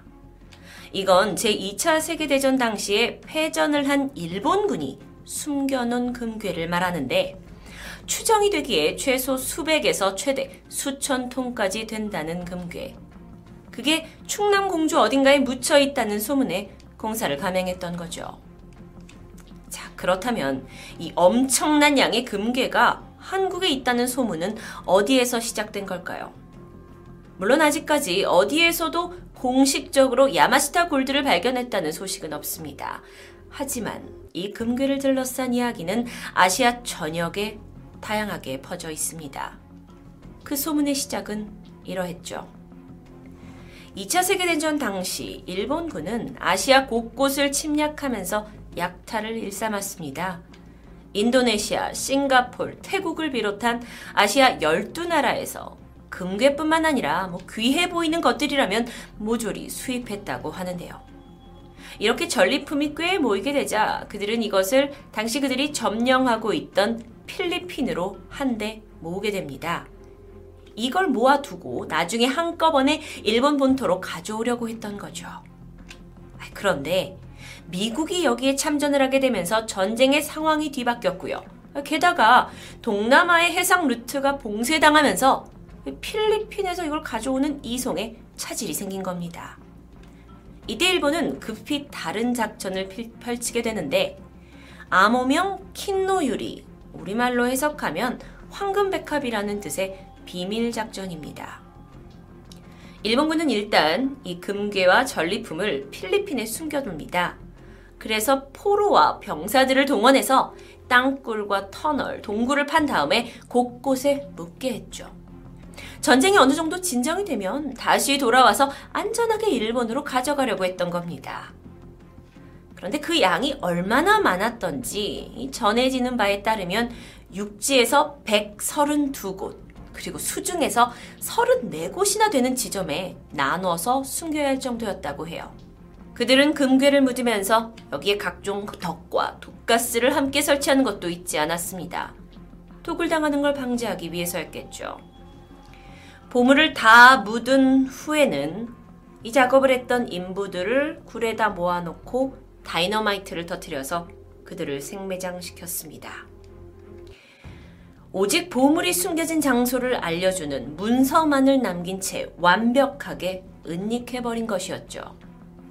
이후 일본군은 말레이 반도의 호랑이로 불리던 일본 사령관 야마시타 도모유키의 이름을 따서 이것을 야마시타의 보물로 부릅니다. 모든 비밀이 담긴 증서, 그것 또한 그 사령관에게 있었죠. 하지만 일본군은 결국 전쟁에서 패하게 됩니다. 그리고 필리핀은 독립을 이루게 되면서 일본은 보물을 찾지도 못한 채 그대로 필리핀을 떠나게 되는데 야마시타 보물의 이름, 그 기원이 된 야마시타 도모유키 사령관도 전범으로 처형이 되면서 이젠 금괴가 어디 있는지에 대한 정보가 그대로 사라져 버렸습니다. 이후 시간이 몇십 년이 지나게 되자 이 야마시타 보물에 관한 이야기는 구전의 구전만 전해지면서 뭐 그저 흥미로운 전설 정도로만 치부되었는데요. 그렇게 보물은 사라지게 되는 걸까요? 그러다가 미국에서 야마시타 골드라는 책이 출간됩니다. 일본이 필리핀에 두고 간 엄청난 양의 보물이 존재한다 라는 것이 이렇게 책으로 밝혀지게 되면서 자세한 내용까지 당시 미국의 트루먼 대통령의 지휘하에 은밀히 그것을 찾아 헤맸다라는 내용이 밝혀지게 되죠. 그러니까 한간의 그 전설로 구전으로만 있던 소문이 사실이다라는 게 어느 정도 증명되는 순간이었습니다. 야마시타 보물을 연구하는 전문가들에 의하면 이 숨겨진 보물의 가치가 무려 약 일경원이라고 하는데요. 전 도, 도대체 가늠도 안 되는 숫자입니다. 일경은 일조의 만 배에 해당하는 수인데 정말 이거야말로 천문학적인 액수죠. 이 야마시타 보물에는 금괴뿐만 아니라 뭐 다이아몬드, 백금, 그리고 각 나라에서 뺏어온 뭐 금불상, 희귀한 미술 작품, 또 각 나라의 귀중한 공예품까지 문화적인 어떤 가치를 가지고 있는 것들도 포함하고 있습니다. 또한 그 나라에서 중요한 문서들까지 이 모든 것을 포함해서 환전한 가치라고 하는데요. 그러니까 돈도 돈이지만 이 발견 자체가 문화적으로 아주 귀중할 수 있습니다. 자, 야마시타 보물의 존재가 밝혀지면서 이후 전세계 보물 사냥꾼들이 달려들었고 위치를 추적했고 이곳저곳에 땅굴을 파내려 갔습니다. 하지만 아무도 발굴에 성공했다는 이야기가 들려오지 않았죠. 그러다 보니 점점 대중의 관심도 시들해지고 있었습니다. 그러던 천구백팔십팔 년 필리핀에서 전직 열쇠 수리공으로 일하다가 보물 사냥꾼으로 전업을 하게 된 로잘리오 록사스라는 사람이 당시 필리핀 대통령 페르디난드 마르코스 부부를 고발하는 일이 발생합니다.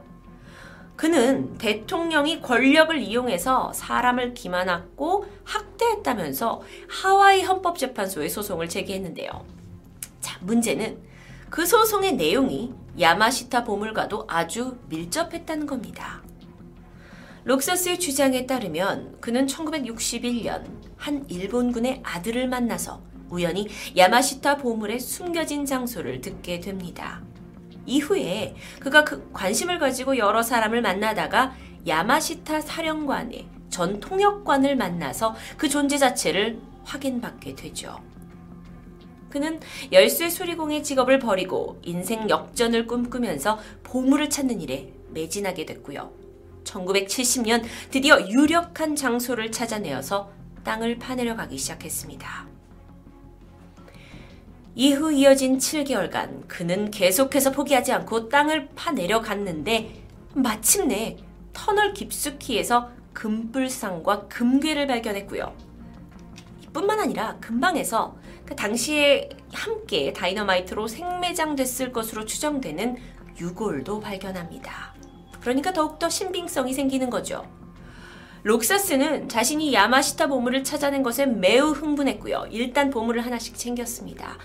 그런데 이 양이 도저히 한 번에 뭐 들고 나갈 수 있는 양이 아니었기 때문에 그가 일부만 챙기고 나머지는 두고 오기로 합니다. 나중에 와서 다시 가져가면 되니까요. 그는 이곳을 떠나면서 자신만 알아볼 수 있는 표시를 남겨뒀다고 하는데요.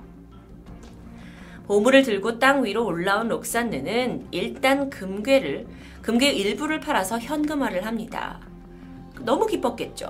그리고 이 불상, 금불상을 사갈 적당한 구매자를 기다리고 있었는데요. 이게 아무리 귀중한 물건이다 하더라도 이걸 이제 살 사람이 있어야 돈이 되는 거니까요. 그래서 마냥 기다리고 있던 천구백칠십일 년 오월의 어느 날입니다. 한 무리의 남성들이 그를 찾아왔고요. 록산느를 대뜸 체포하더니 금괴 그리고 부처상을 압류해 갑니다. 그리고 나서 감옥에 투옥이 되고 나서 너 이것을 어디서 발견했냐? 라는 이 지점을 알아내려는 가혹한 고문도 계속됐습니다. 누가 이 모든 사실을 알고 지시 내린 걸까요? 이때 록산느는 이 모든 것이 필리핀의 대통령 마르코스의 하수인에 의해서 벌어졌다는 것을 알게 됩니다. 이후 몇 년간 그는 감옥에 계속 투옥됐고 결국 몇 년 후 풀려났지만 이를 갈다가 국가를 상대로 자기 걸 되돌려달라는 소송을 하와이에 내게 된 거죠. 필리핀 정부는 당연히 들어줄 생각이 없어 보였습니다. 실제로 그 무렵에 마르코스 대통령은 필리핀의 숨겨진 소물을 수소문하고 있었습니다. 그는 전쟁에서 살아남은 생존자부터 미국 광산 전문가의 도움까지 받으면서 필리핀 어딘가에 숨겨진 이 금괴를 찾는 일에 몰두하게 되죠.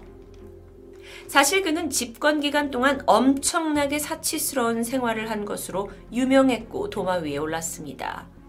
추후 이 록산리의 증언이 보태지면서 사람들은 대통령의 돈의 출처가 어쩌면 야마시타 금괴라고 수군거리게 되는데요. 대통령 내외는 부정축제 혐의로 몰리기도 했습니다. 보물에 관한 이야기를 토요미스테리 소재로 잡을 때면 저도 반신반의하는 편인데요. 야마시타 금괴에 대해서는 특히나 아시아 쪽에서 여러 이야기가 남아있었습니다. 특히나 록사스가 찾은 것이 정말 야마시타 금괴인지 아니면 다른 금괴인지에 대한 논란도 있었는데, 문제는 이렇게 계속 야마시타가 이제 수면에 떠오르게 되니까 이 금괴에 대한 소문이 진실이 되어갔고요.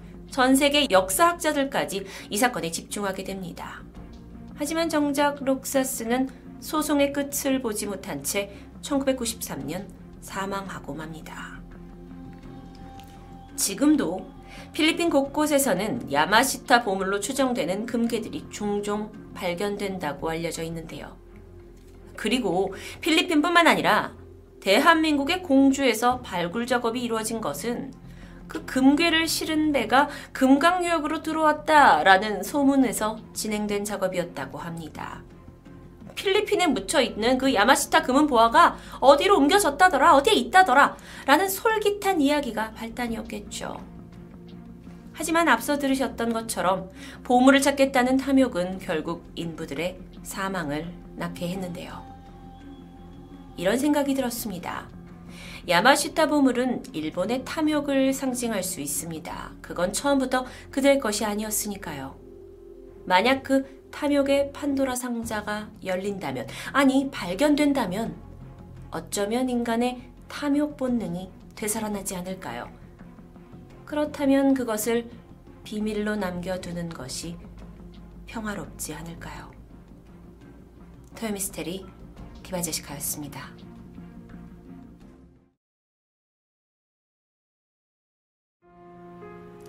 안녕하세요. 토요미스테리 디바제시카입니다. 베네수엘라 북쪽 해안에 아주 주목받는 관광지 섬이 있습니다. 너무도 아름다운 자연경관을 자랑하면서 꽃의 섬이라고 불리는 마르티니크 섬. 이곳은 천오백이 년 유월 십오일 콜럼버스가 인도로 가고 있는 네 번째 여정 중에 처음으로 발견됩니다. 이후에 이 섬은 천육백삼십오 년 프랑스에 의해 식민 지배를 받게 되면서 당시 그곳에 살고 있던 원주민들은 모두 쫓겨나고 노동을 위해 서아프리카에서 데려온 흑인들의 후손이 남아서 현재까지도 주민의 대부분을 그들이 차지하고 있다고 하는데요. 이후 천구백사십육 년 정식으로 프랑스의 해외 레지옹으로 편입되었고, 지금은 이렇게 이국적인 풍경으로 카리브해에서 가장 사랑받는 관광지로 자리하고 있습니다. 정식으로 해외 레지옹, 그러니까 프랑스 해외 레지옹으로 편입이 된 후에 굉장히 많은 유럽 사람들이 이곳을 방문하게 됐는데요. 사실 이 섬에는 아주 놀라운 사실이 있었습니다. 그것은 바로 이 섬에 살고 있는 사람들의 키가 굉장히 어, 크다는 거였어요. 천구백오십 년대 당시 유럽 사람들의 키는 남성이 백칠십오, 여성이 백육십사 센티미터 정도였는데, 이곳의 성인 남성의 키가 대부분 이 미터에 가까웠고 여성들도 백칠십, 백팔십 정도로 평균보다 이십 센티미터 정도 더 크게 된 거죠. 그런데 이런 현상이 비단 사람에게만 있었던 것은 아닙니다. 섬에 서식하고 있는 동물의 크기와 성장 속도도 다른 곳에 비해 월등히 빨랐다고 해요. 이렇게 사진처럼 고양이만한 쥐가 발견되기도 했고요. 개미나 거미 같은 곤충류도 일반적인 그 곤충류보다 세 배에서 네 배 정도 크게 자랍니다. 또 일 년에 한 번 열리는 포도가 사 개월마다 한 번씩 열매를 맺기도 했고요. 이런 그 이상현상이 발견된다는 게 프랑스 정부에까지 흘러들어갔고 조사단이 파견됩니다. 이후 수년간 어, 이 거대화 현상에 대해서 연구가 계속되었고요. 마침내 그 수수께끼가 풀리게 되는데, 그 해답은 바로 검은 돌이었습니다. 섬에서 정체를 알 수 없는 검은 돌이 다량 관찰되었고, 연구진들이 이것을 분석하게 되자 이 돌 안에 상당량의 방사성 물질을 함유하고 있는 것으로 밝혀집니다. 이 방사성 광물이 섬에 살고 있는 생명 전반에 걸쳐 유기변화를 일으켰고 성장을 자극했을 것이라고 추측하게 되죠. 왜요? 어떻게요? 과학자들은 그 원인으로 백 년 전에 있었던 마르티니크 섬의 화산 몽펠레 폭발을 꼽았습니다. 약 백 년 전인 천구백이 년 사 월 이십삼 일 마르티니크 섬 북쪽에 위치한 몽펠레 산에서 이상징후가 포착됩니다. 몽펠레는 벗겨진 산이란 뜻을 가지고 있었던 활화산이었다고 해요. 그런데 기록에 따르면 이전 백 년 동안 천칠백구십이 년과 천팔백오십일 년 두 번 정도 분화한 적이 있었지만 뭐 그게 인근 지역에 피해를 입힐 만큼 큰 폭발은 아니었다고 합니다. 그러니까 사람들에게는 그저 안심할 수 있는 활화산이었던 거죠. 하지만 천구백이 년 이날 몽펠레는 조금 달랐습니다. 작지만 폭발이 발생을 했어요. 그리고 그 폭발로 인해서 독한 유황가스가 서서히 산 전체로 퍼지게 되면서 새와 작은 짐승들이 가스에 질식해 죽은 채 발견됩니다. 하지만 사람들은 뭐 그닥 대수롭게 생각하진 않았습니다. 몽펠레에서 약 육 점 사 킬로미터 정도 떨어진 곳에 마르티니크에서 가장 번화한 도시 생피에르가 있었습니다. 당시 마르티니크 섬 전체 인구수가 삼만 팔천여 명이었는데 그 중에 약 삼만 명이 이 생피에르라는 도시에 살고 있을 만큼 굉장히 번창했던 도시였죠. 자, 이 도시에 있는 사람들은 어쨌든 저쪽에서 뭐 이렇게 연기가 나고 하지만 뭐 워낙 활화산이다 보니까 신경 쓰지 않고 있었는데 이 중에 지리학자 몇 명은 음? 좀 이상한 거 아닐까? 혹시 거대한 폭발이나 있지는 않을까?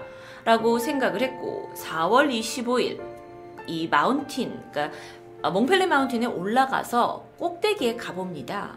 근데 이곳에서 암석과 젤을 포함한 커다란 구름이 방출되는 걸 보게 됐고 이십육 일에는 작은 분출로 인한 화산재가 흩뿌려지는 것을 보게 돼요. 이십칠 일에 산 꼭대기에서 보니까 이 칼데라 속의 호수가 마치 물이 끓는 듯 거대한 가마솥처럼 보이기도 했습니다. 그러니까 이들이 현장에 가서 보니까 뭔가 지금 뭔가 안에서 막 들끓고 있는 거예요. 삼십 일이 됐을 때는 강이 부풀어 올랐고요. 산 근처에 있는 나무들이 쓰러질 정도였습니다. 이 동안에도 화산재는 계속해서 이 삼만여 명의 사람이 살고 있는 생페르 마을로 유입이 되었죠. 지리학자들은 빠르게 이 섬의 주지사였던 루이 무텔을 찾아갑니다. 그리고 그에게 지금 조사를 해보니까 이게 예전에, 예전에처럼 두 번 화산 폭발이 작은 규모가 아니다. 곧 화산이 폭발할 수도 있다. 라면서 사람들을 피신시켜야 되는 게 아니냐고 주장합니다. 하지만 주지사 루이 무텔은 그들의 말을 귀담아 듣지 않았습니다. 사실 오 월 십일 일 곧 프랑스 하원 의원 선거에 그가 정신이 팔려 있었기 때문이에요. 루이 무텔는 프랑스의 여러 식민지 대사관 직원과 외교관을 거친 뒤에 이 마르티니크 섬에 와가지고 주지사에 오른 인물입니다. 아주 야망이 큰 사람이었어요. 아니, 근데 지금 중요한 선거, 하원 의원 선거를 앞에 놔두고 화산 폭발이라고? 아이, 그럴 순 없지. 루이 무텔 정치 인생에 있어서는 안 되고 있을 수도 없는 일이었습니다. 게다가 당시 이 화산학, 지진학 연구가 걸음마 단계였고 몇 사람의 그냥 지진학자 말만 듣고서 곧 화산이 폭발할 거니 사람들 움직이세요 라고 얘기할 수 없었을 수도 있습니다. 왜냐하면 삼만 명이나 되는 주민이 있었으니까요. 게다가 이 루이 무텔가 거주하고 있던 곳은요, 몽펠레 산과는 좀 거리가 있는 섬 중부에서 살았기 때문에 실질적으로 섬 그 몽펠레 산 주변에서 일어나고 있는 어떤 변화들을 감지하지 못했을 수도 있습니다. 결국 그는 지리학자들의 이런 우려에도 불구하고 우린 전혀 걱정할 필요가 없습니다. 라는 전단지까지 배포하면서 화산 폭발설을 일축하게 됩니다. 하지만 오 월에 들어서면서 이 화산 폭발의 징조는 시민들도 알 수 있을 정도로 뚜렷해집니다. 그러다 오 월 이 일 오후 열한 시 삼십 분 화산은 짙고 검은 연기를 내면서 시끄러운 폭발음을 내게 됐고요. 지진까지 일으키게 됩니다. 지질학자들조차 이제는 주지사를 설득하기를 포기하고 가족과 지인들을 설득해서 섬을 벗어나서 피신하게 됐죠. 그런데 여전히 주민들은 상황을 제대로 이제 듣지 못했으니까 뭐 여기는 워낙 화산 지역이었으니까 아니 어떻게 된 거지? 어느 정도인지 파악이 안 되는 거예요. 그래서 사람들이 이 주지사의 집무실로 올라갑니다. 그래서 묻게 되죠. 아, 주지사님 지금 지금 괜찮은 건가요? 이에 루이 무텔는 태연한 표정으로 말합니다. 우린 안전하니까 걱정하지 마세요. 하지만 그의 호언장담은 오래가지 못했습니다. 이틀 후인 오월 오일, 화산 이류, 즉 화산재가 이렇게 물과 만나가지고 시멘트 반죽처럼 걸쭉해진 상태로 산사태처럼 쏟아졌어요. 그러면서 마을을 덮치기 시작합니다. 백오십여 명의 인명피해가 즉각적으로 발생했어요. 그러자 이제 루이 무텔가 어라? 이거 상황이 좀 심각한데? 하면서 과학자들에게 자문을 구하기 시작했죠. 하지만 때는 너무 늦었던 걸까요? 오월 칠일, 부관에게 주지사 권한을 넘기고는 일단 생피에르로 떠납니다. 그곳에는 현직 과학자들과 군인, 뭐 기술자들이 모여서 대책회의를 하고 있었죠. 자, 생피에르라는 도시에 이제 도착한 루이 무텔가 어, 본회의에 참석하지는 않았다고 합니다. 그러면서 이 대책회의들, 그러니까 전문가들을 데리고 대책회의가 몇 시간이고 지속이 되었지만 이게 정말 우리가 피해야 될 것인가? 아니면 그냥 있어도 될 것인가? 사람은 지금 너무 많은데 늦은 건 아니냐? 아니면 괜한 짓 하는 거 아니야? 이런 이야기를 몇 시간째 하다가 결국 아무런 결론을 내리지 못한 채 음, 일단 현장을 방문해보고 주민들을 대피시킬지 말지를 결정하자라는 너무도 아니라고 바보 같은 결론을 내리게 되죠. 이렇게 사람들이, 그러니까 위에 있는 리더들이 우왕좌왕하는 동안 생피에르로 오히려 더 많은 사람들이 몰겨, 몰려들기 시작합니다. 왜냐면 뭐 지금 막 화산이 터진다, 막 지진이 났다, 막 이런 상황에 불안감을 느낀 사람들이 차라리 인구수가 제일 많은 생피에르로 피난을 오는 게 더 낫겠다라고 생각했기 때문입니다. 사람들이 이렇게 불안과 두려움에 떨고 있는 그 마지막 날까지도 신문에서는 여전히 도시가 안전하다고 주장하는 기사가 실려 있었다고 합니다. 다음 날인 오월 팔일 아침, 주지사와 전문가들은 어, 몽펠레 산 아래 있는 어, 어떤 작은 마을로 배를 타고 출발을 했어요. 그러니까 그 몽펠레 산 밑에 가서 상황이 어떤지 보겠다라는 거죠. 근데 이때 당시 스물여덟 살이었던 젊은 구두수성공 레옹 콤페레랭드레는 새벽부터 이상한 광경을 목격합니다. 산과 숲에서 쥐와 뱀이 막 도시로 다 내려오는 거예요. 그리고 도시 여기저기에 출몰하는 겁니다. 도시에 막, 동, 막 이런 산짐승이 나타나서 사람을 무는 바람에 큰 소동이 있었죠. 동물들이 아주 다급하고 재빠르게 보였습니다. 음. 레옹이 이 광경에 처음에는 넋이 나가 있었는데요. 그러다가 땅이 흔들리고 하늘이 어두워지기 시작합니다. 더불어 굉장히 뜨겁고 이 독한 냄새를 가진 연기가 도시를 점점 덮치기 시작했죠. 사람들이 맥을 못 추고 막 흐느적거리는 장면도 보게 됐어요. 자, 그러니까 이게 갑자기 순간에 이 광경이, 이 도시의 광경이 지옥처럼 변해버리는 겁니다. 이 연기에 사람들이 쓰러지고 동물들이 막 돌아다니고. 그래서 레옹이 이때 생각을 한 게 자신의 그 구둣가게 지하에 공간이 좀 있었는데 그곳으로 피해야겠다는 생각을 했어요. 그래서 그곳으로 막 피하려고 하는데 이때부터 화산재와 분출물이 도시로 막 떨어지기 시작합니다. 그러다 보니까 몸에 화상을 입기도 해요. 누군가는 그걸 맞고 옆에서 쓰러지기도 합니다. 사람들이 막 여기저기 비명을 지르고 있죠. 필사적으로 레옹이 도망을 쳐서 간신히 가게 건물 지하로 들어갈 수 있어요. 그가 문을 잠그자마자 거대한 폭발음이 들렸습니다. 한편 이 루이 무텔 주지사와 그의 일행 또한 화산이 어떻게 되는지 알아보려고 갔다가 항구에 들어서는 순간 이 뿜어진 화산 폭발로 인해 모두 배 탄 채로 사망하게 됩니다. 화산과 약 육 점 사 킬로미터 밖에 떨어지지 않았던 이 생피에르 마을도 재앙을 피할 수 없었습니다. 전조 증상을 전혀 감지하지 못한 채 뒤늦은 피신으로 인해 화산 폭발은 도시를 덮쳤고 도시는 금세 시신으로 가득하게 됩니다. 몽펠레 화산 폭발은 사흘이 지나서야 잠잠해졌는데요. 이제 화산 폭발이 끝나고 생피에르에 도착한 사람들은 정말 할 말을 잃어버렸습니다. 이게 이 화산 폭발 이후의 도시의 모습인데요. 자세히 보시면 해안가 주변에 있었던 건물들이 그냥 다 뼈대만 남긴 채 그냥 몽땅 사그라, 사라져 버렸어요. 화려했던 도시가 하루아침에 폐허가 되어버렸죠. 그리고 더욱더 끔찍했던 건 살아있는 생명이 어떤 것도 보이지 않았습니다. 무언가 구조가 필요했을 수도 있지만 너무도 순식간에 벌어진 일이라 사람 자체가 없어요.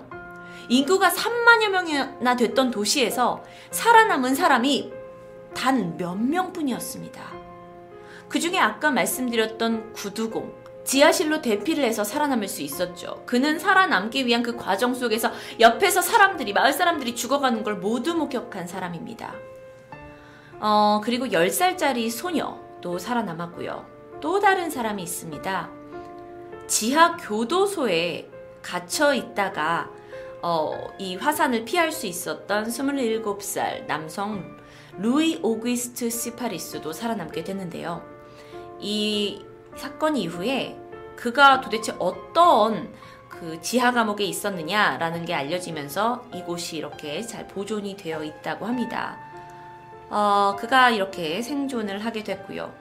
그 이외에도 한 여성이 있었다고 해요. 그런데 며칠간 살아있긴 했지만 이 화산재에 너무도 큰 화상을 입어서 간신히 간신히 버티다가 사람들이 영문도 모른 채 섬에 도착을 합니다. 어머, 이 섬 왜 이렇게 된 거야? 라는 그 수색팀에게 화산이 폭발했습니다 라는 증언만 겨우 남기고 숨을 거두었다고 합니다. 당시 생피에르에서 그때 사망한 사람의 수가 무려 삼만 육천여 명이라고 합니다. 더 안타까운 건 하필이면 불안에 떨던 시민들이 화산 폭발을 피해서 온 곳이 생피에르였기 때문에 더 많은 인명피해를 입었던 거예요. 이 폭발로 인한 사망자 수는 거의 섬 전체 인구와 맞먹는 숫자입니다. 얼마 후에 프랑스 정부에서 어, 해군을 파견을 했어요. 이제 섬을 복구해야 하니까요. 아, 그런데 오월 이십일 날 화산이 또 폭발합니다. 그러면서 이천여 명이 목숨을 잃게 되고요. 팔월 삼십일, 그러니까 삼 개월 후에 화산이 또 분화를 일으켜서 이번엔 동쪽 마을에 있던 마을 사람들 천팔십오 명이 안타깝게 사망하게 됩니다. 물론 자연재해를 쉽게 막을 수는 없습니다. 하지만 그 전조 증상을 이야기해줬던 과학자들의 말을 만약 주지사 루이 무텔가 들었다면 그의 안일했던 생각이 거의 히로시마 원자폭탄 사십 배에 달하는 강력한 열과 가스 그리고 재를 발생시킨 폭발 피해를 더 확대시켰고요. 무려 삼만 육천여 명에 달하는 엄청난 수의 희생자를 낳게 되었습니다. 이후 이 사건은 세계 언론을 통해서 알려지면서 주변 국가들의 지원으로 마르티니크 섬은 쓰라린 상처를 치유할 수 있었는데요. 전문가의 분석에 따르면 몽펠레 화산은 지금까지도 활동하고 있지만 그날과 같은 정말 엄청난 삼만 육천여 명의 사람들을 순식간에 사망하게 만들 수 있는 그 엄청난 폭발을 다시 일으키려면 아마 몇만 년에 걸리는 긴 시간이 필요할 것이라고 합니다. 다행히 앞서서 보셨던 사진처럼 지금은 이 섬이 복구가 잘 되어서 다시 아름다운 모습을 되찾았고요. 어, 현재 인구 십만이 넘는 큰 도시가 되었습니다. 또 화산 폭발에 대한 대비가 완벽하게 갖춰져 있다고 하는데요. 인간은 흉내도 못 낼 만한 거대한 자연의 힘에 무너진 인간들, 그리고 자신의 사리 사욕만을 생각했던 한 멍청한 주지사가 만들어낸 비극. 토요미스테리 디바제시카였습니다.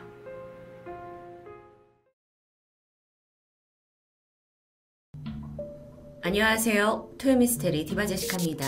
사월이 시작되면 추웠던 겨울이 지나고 봄이 오는 설레임의 시기인데요. 날씨가 따뜻해진 만큼 자연이 아름다워지는 때이기도 합니다. 이땐 꽃뿐만 아니라 대나무에서도 새싹이 자라기 시작하는데 특히 자란 지 얼마 안 된 어린 죽순은 음식으로도 인기가 좋습니다. 그래서 일본에서는 가족들이 대나무 숲으로 죽순 캐기 체험을 가기도 하죠. 이게 도시에서 벗어나서 자연도 즐기고 또 죽순을 캐서 바베큐도 해먹을 수 있어서 자녀들을 둔 일본 가정에서는 꽤 인기 있는 체험으로 알려져 있습니다. 그러던 지난 이천오년 사월 이십구일 아이들에게 색다른 경험을 시켜주고자 한 가족이 카가와현 사카이대에서 열리는 죽순케기 체험에 참가하게 됐죠. 이들은 다카마스시에 살던 직장인 엄마 마사요 씨와 초등학교 삼학년 첫째 딸, 그리고 다섯살이었던 둘째 딸 유키였습니다. 엄마가 평소 학, 회사에 다니느라고 아이들과 집 밖에서 시간을 보내지 못해서 너무 아쉬웠고, 그래서 마침 이번 삼일간의 연휴를 맞아 두 딸을 데리고 체험에 나서게 된 거죠. 그날 여기에 왔던 사람들은 마사요씨 가족 외에도 열아홉 가족이나 더 있었어요. 그리고 자원봉사자 여섯명까지 더해서 총 한 육십여 명이 단체로 모이게 되죠. 그리고 기대하던 죽순케기 체험은 오후 한시부터 시작됩니다.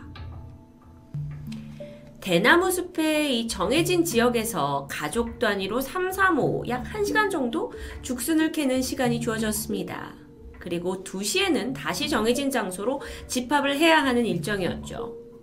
이제 시작할게요 하자마자 서로 더 많이 죽순을 캐러 분주해졌습니다. 그러다 한시 이십분쯤 그 이리저리 막 죽순을 채집하던 마사요 씨와 아이들이 좀 더 사람이 없는 곳에서 많이 가져가야겠다는 생각에 영역을 확대했고요. 그렇게 점점 제한 지역에서 벗어나기 시작합니다. 특히나 엄마는 죽순 하나하나 발견할 때마다 아이들이 너무도 신나해하니까 더욱더 이걸 열중하게 되는데, 그러던 중 다섯 살 둘째 딸 유키가 엄마 옆으로 오더니 엄마 나도 엄마처럼 죽순 캐올래 라고 말한 후 근처 수습을, 숲을 서성였고요. 조금 후에 아이는 숲에서 모습이 보이지 않았습니다. 엄마는 한참을 열중하면서 바구니를 다 채웠죠. 그리고 어느덧 어, 집합 시간이 다 된 것 같아요. 그래서 고개를 들어 아이들의 이름을 불렀는데요. 첫째는 엄마 목소리를 듣고 바로 왔지만 유키는 보이지 않았습니다. 둘째가 조금 멀리 간 건가 싶어서 엄마가 주변 일대를 다 돌았지만 이 대나무 숲 어디에도 딸의 모습은 보이지 않습니다. 그리고 그제서야 심각성을 느낀 엄마가 행사 관계자에게 달려가서 딸이 사라졌다고 알렸고요. 이후에 여기 참가자들 모두 그녀를 도와서 약 한시간 동안 대나무 숲을 샅샅이 뒤지게 됩니다. 오후 세시가 넘어갔지만 유키의 흔적 발견되지 않습니다.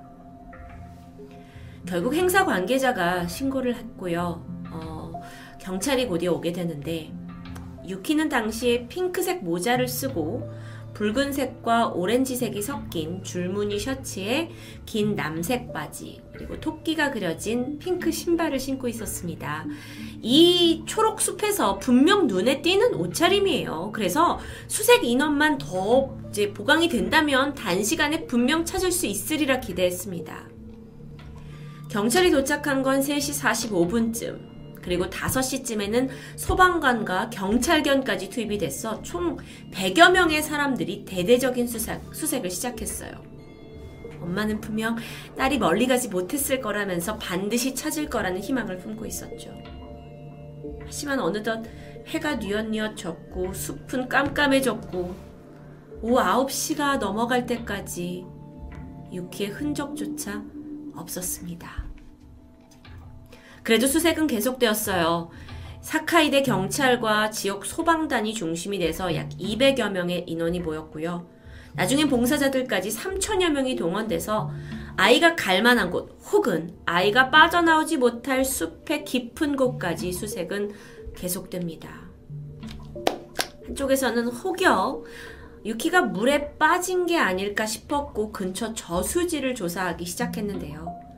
이 저수지의 바닥이 보일 만큼 고여있던 물을 몽땅 빼냈지만 유키, 아니 시신 또한 발견되지 않았습니다.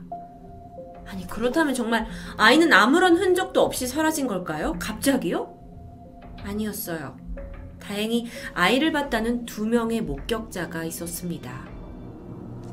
첫 목격자는 여중생인데 이 대나무 숲의 산책로를 걷다가 유키와 마주쳤습니다. 두 사람은 간단히 인사까지 나눴어요. 그런데 그게 끝이었죠. 이후에 두 시가 다 된 시점에서 죽순 체험에 참여했던 한 성인 남성이 집합 장소로 좀 가고 있던 중 유키로 보이는 한 아이를 봤습니다. 근데 이때 왜 기억이 남냐면 아이가 이 산책로를 왼쪽으로 갔다 오른쪽으로 갔다 막 이리저리 왔다 갔다 하는 모습을 봤죠. 어, 아이가 저러고 있네? 목격자는 대수롭지 않게 생각하고 그냥 아이를 지나쳐버립니다.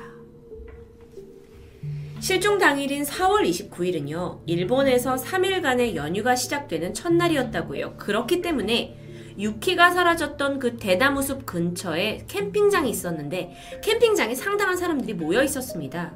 그래서 경찰은 그때 왔던 사람들을 수소문해서 혹시 다섯 살 된 여자아이를 본 적이 있냐고 탐문했지만 별다른 답을 얻지 못했죠. 그렇게 사건이 미궁으로 빠지나 싶은 찰나 이상한 일이 발생했습니다.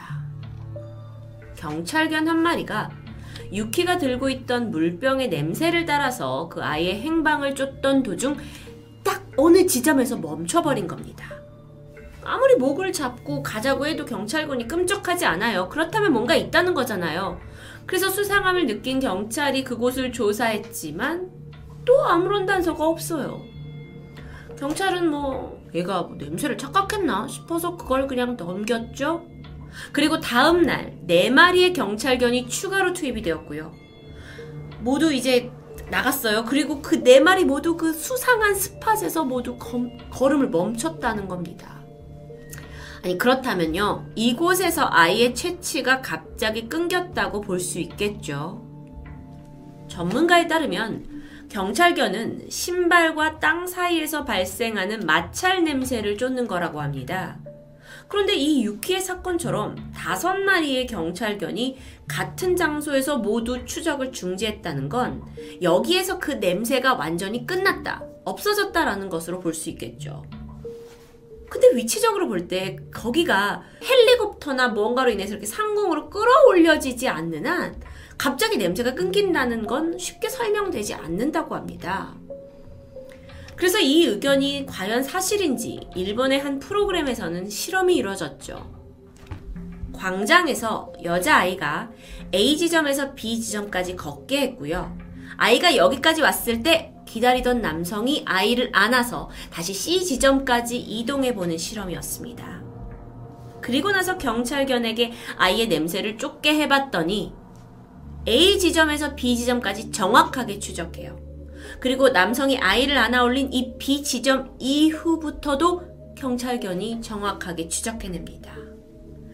즉 경찰견은요, 이 B 지점 이후부터 그러니까 추적의 대상 이 여아를 안고 있던 남성이 땅에 남긴 마찰 냄새를 전환해가지고까지 찾을 수 있다는 거죠.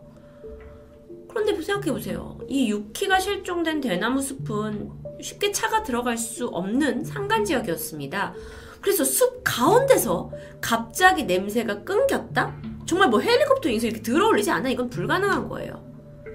그러다 보니까 일부 사람들이 아 그러면 여기가 숲이었으니까 독수리 같은 대령 조류에 의해서 이렇게 끌어올려진 것은 아닌가라는 가설이 나오게 됩니다. 가능할까요? 실제로 독수리는 염소 크기 정도의 동물을 잡아서 날 수 있다는 것이 이론입니다. 다섯 살 유키, 백오 센티미터였고 십오 점 오 킬로그램밖에 나가지 않는 아담한 아이였어요. 그래서 이게 완전히 배제할 수만은 없는 가설이죠. 그런데 실종 당일 그렇게 큰 대형 조류가 사람을 끌고 가는 걸 목격한 사람은 없었습니다. 대형 조류조차 본 사람도 없었고요.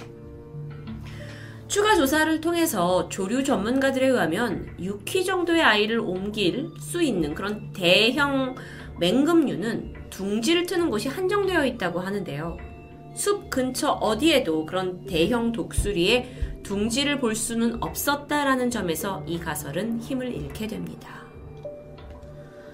긴 연휴로 사람이 몰려있던 자연체험지에서 엄마가 잠깐 한눈을 판 사이 감쪽같이 사라진 다섯 살 유키. 혹여 누가 납치를 한 거라면 분명 아이에게 집 번호를 물어서 부모에게 대가를 요구했겠지만 이후 아무런 연락이 없었습니다. 그렇다면 납치가 아닌가? 혹시 수많은 인파들 중에 한 명이 아이를 딱 보고 어? 저 아이를 데려가서 키우고 싶다라는 마음이 들어서 유키를 데려간 걸까요? 그렇게 갑자기요? 혹은 아이가 숲 어딘가에서 사고를 당해서 목숨을 잃은 건 아닐까요? 그럼 시신이라도 발견돼야 하는 게 당연하죠. 근데 대대적인 수색에도 그런 건 없었습니다. 아, 이것도 저것도 아니라면 일본에서 실종사건이 있을 때마다 제가 음, 토요 미스테리에서 참 많은 걸 소개했는데 그때마다 북한의 납치설이 제기되었죠. 근데 그러기에는 좀 아이가 너무 어렸던 게 아닐까요? 다섯 살이었잖아요. 게다가 관광객이 줄을 이루는 죽순체험장 근처에서 북한에서 아이를 납치했다는 것이 과연 합리적인 의심일까요? 일본에서는 이 사건이 수색기간 내내 상당한 주목을 받았다고 합니다. 그리고 추후 유명 프로그램에서 몇 번이나 이 사건을 다뤘고 뭐 심지어 투시 능력을 가졌다는 사람에게까지 아이의 행방을 묻게 됐지만 안타깝게도 그 무엇도 진전되는 것은 없었습니다. 현재까지 아이가 살아남아서 성장했다면 이런 얼굴일 거라고 예상을 하고 있는데 사실 유키 실종 사건 바로 전에 일본에서는 굉장히 눈살을 찌푸릴 만한 또 다른 사건이 있었습니다. 어린아이가 납치된 척하면서 이걸 조작해서 동정심을 유발하고 사람들에게 모금을 유도했던 일이죠. 말도 안 됩니다. 그렇기 때문에 시기적으로 유키 가족들은 이거 주작 아니야? 라는 사람들의 의심을 피할 수 없었다고 하죠. 하지만 아이를 잃은 부모에게 그런 눈초리는 전혀 문제가 되지 않았습니다. 특히 아버지 오우 마사요시는 만사를 제치고 경찰의 수색에 함께했고요. 틈 날 때마다 꾸준히 실종 전단지를 배부했다고 하죠. 또한 각종 방송에 출연하면서 만에 하나 딸을 본 사람이 있는지 제발 연락을 달라고 호소했고요. 혹은 최악의 경우 누군가 유키를 납치해 간 거라면 제발 아이를 집으로 돌려보내달라고 애걸했습니다. 유키는 지금 어디 있는 걸까요? 그리고 이 세상엔 왜 이렇게 실종 사건이 많이 발생하는 걸까요? 토요미스테리 디바제시카였습니다.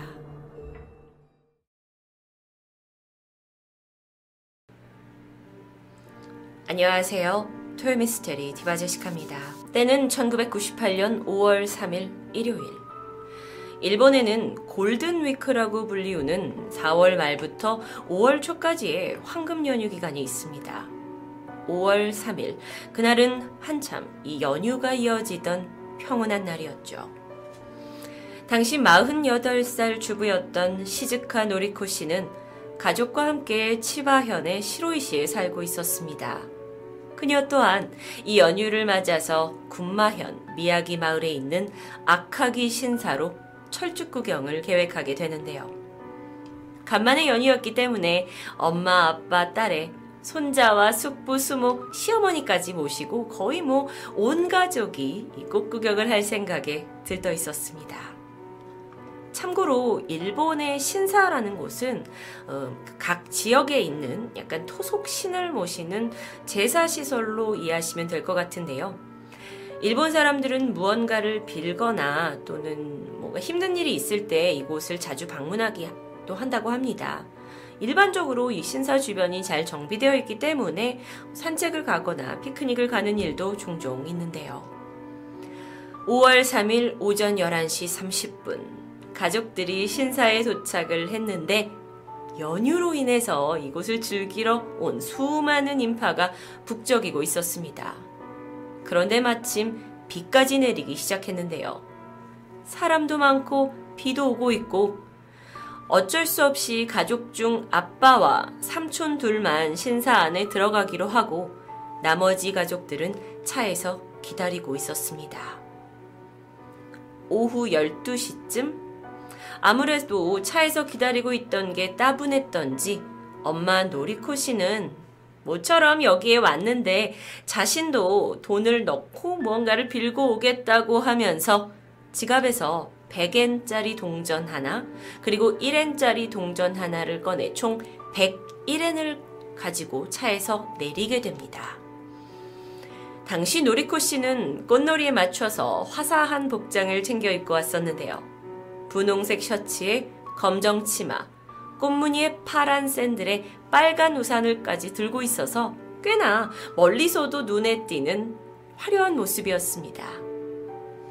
차에서 내린 노리코 씨는 주차장에서 약 백 미터 정도를 걸어가 신사 쪽으로 향했습니다.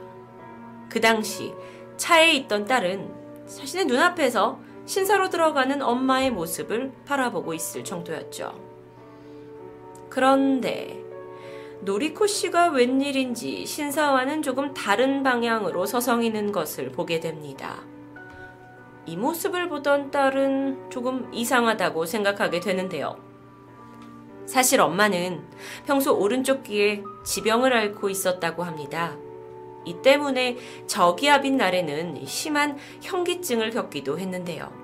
심지어 자주 끼던 보청기도 차에 두고 내렸기 때문에 아무래도 엄마가 걱정이 됐던 딸은 차에서 내려서 그녀를 뒤쫓아갑니다. 이때는 노리코 씨가 차 밖으로 나간 지 육 분 만이었습니다. 그런데 신사 쪽 어느 곳에도 엄마는 도저히 보이지 않았는데요. 그러다 돌아오고 있던 아빠와 삼촌을 마주하게 됩니다. 딸은 혹시 오는 길에 엄마를 봤냐고 물었지만 그들은 전혀 못 봤다고 대답합니다. 이상합니다. 정말 이상했어요. 딸과 삼촌, 아빠는 모두 비를 맞으면서 다시 신사 주변을 돌아다니면서 노리코 씨 이름을 부르며 엄마를 찾아다녔고요. 그럼에도 불구하고 전혀 엄마의 모습이 보이지 않습니다. 시간이 점점 흐르면서 가족들에게 밀려오는 이 불길한 감정. 결국 그들은 몇 시간 후 경찰에 실종신고를 하게 되죠. 소방대까지 동원이 됩니다. 그리고 이후 열흘간 약 백여 명의 인원이 신사 일대를 샅샅이 수색하게 되는데요. 사실 이 주변은 산이긴 했지만 그렇다고 뭐 절벽 같은 위험한 장소가 아니었습니다.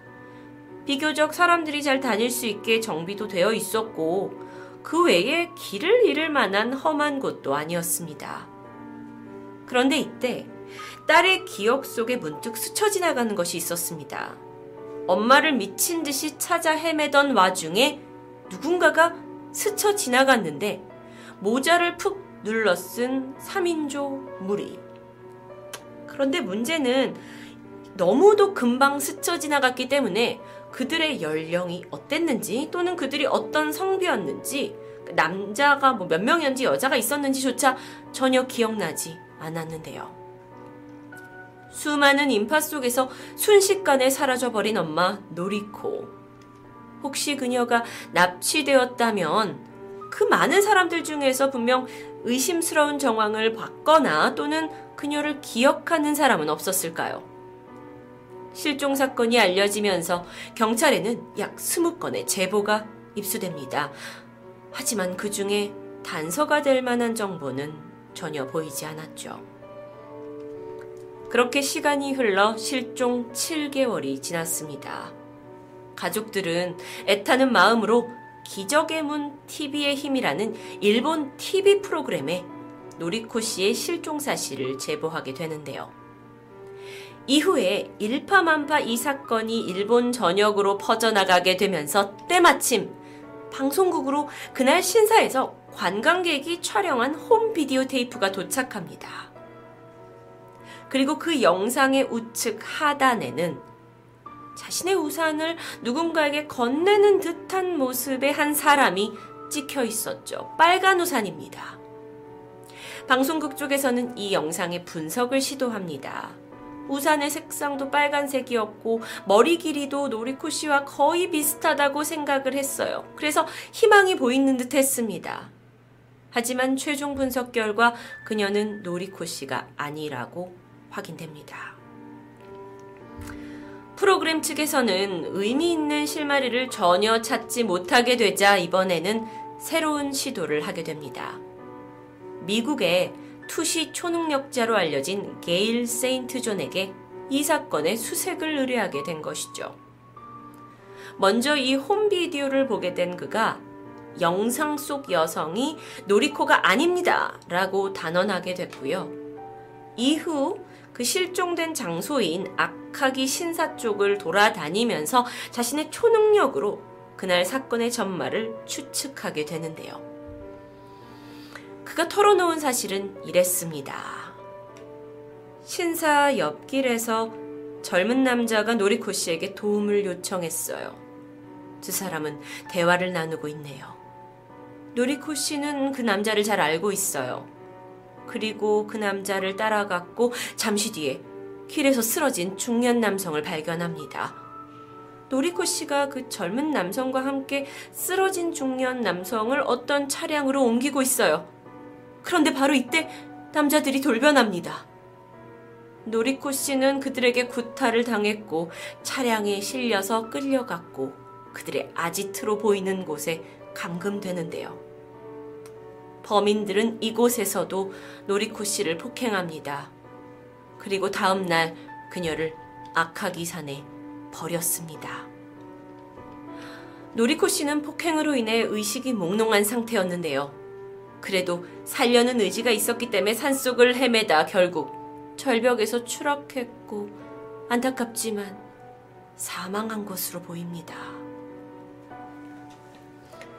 초능력을 이용해서 투시를 한다는 게일 세인트 존, 노리코 실종 사건의 전말을 한 남성들에 의한 납치, 살해라고 설명하게 되면서 이후 이 미스테리한 실종에는 여러 가지 추측이 나오게 됩니다.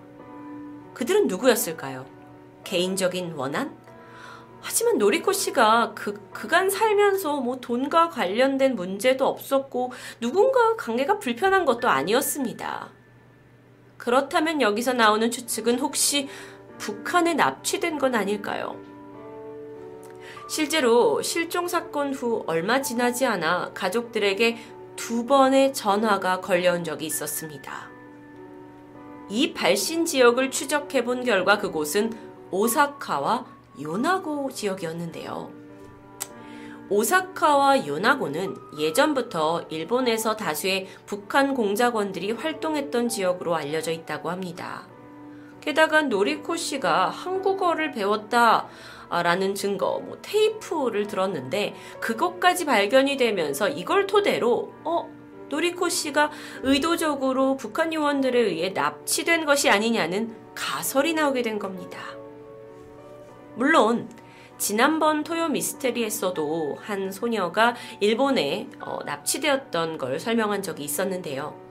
이런 일들이 분명 존재하긴 했지만 사실 노리코 씨 실종이 북한 쪽의 소행이라는 어떤 근거는 전혀 발견되지 않았습니다.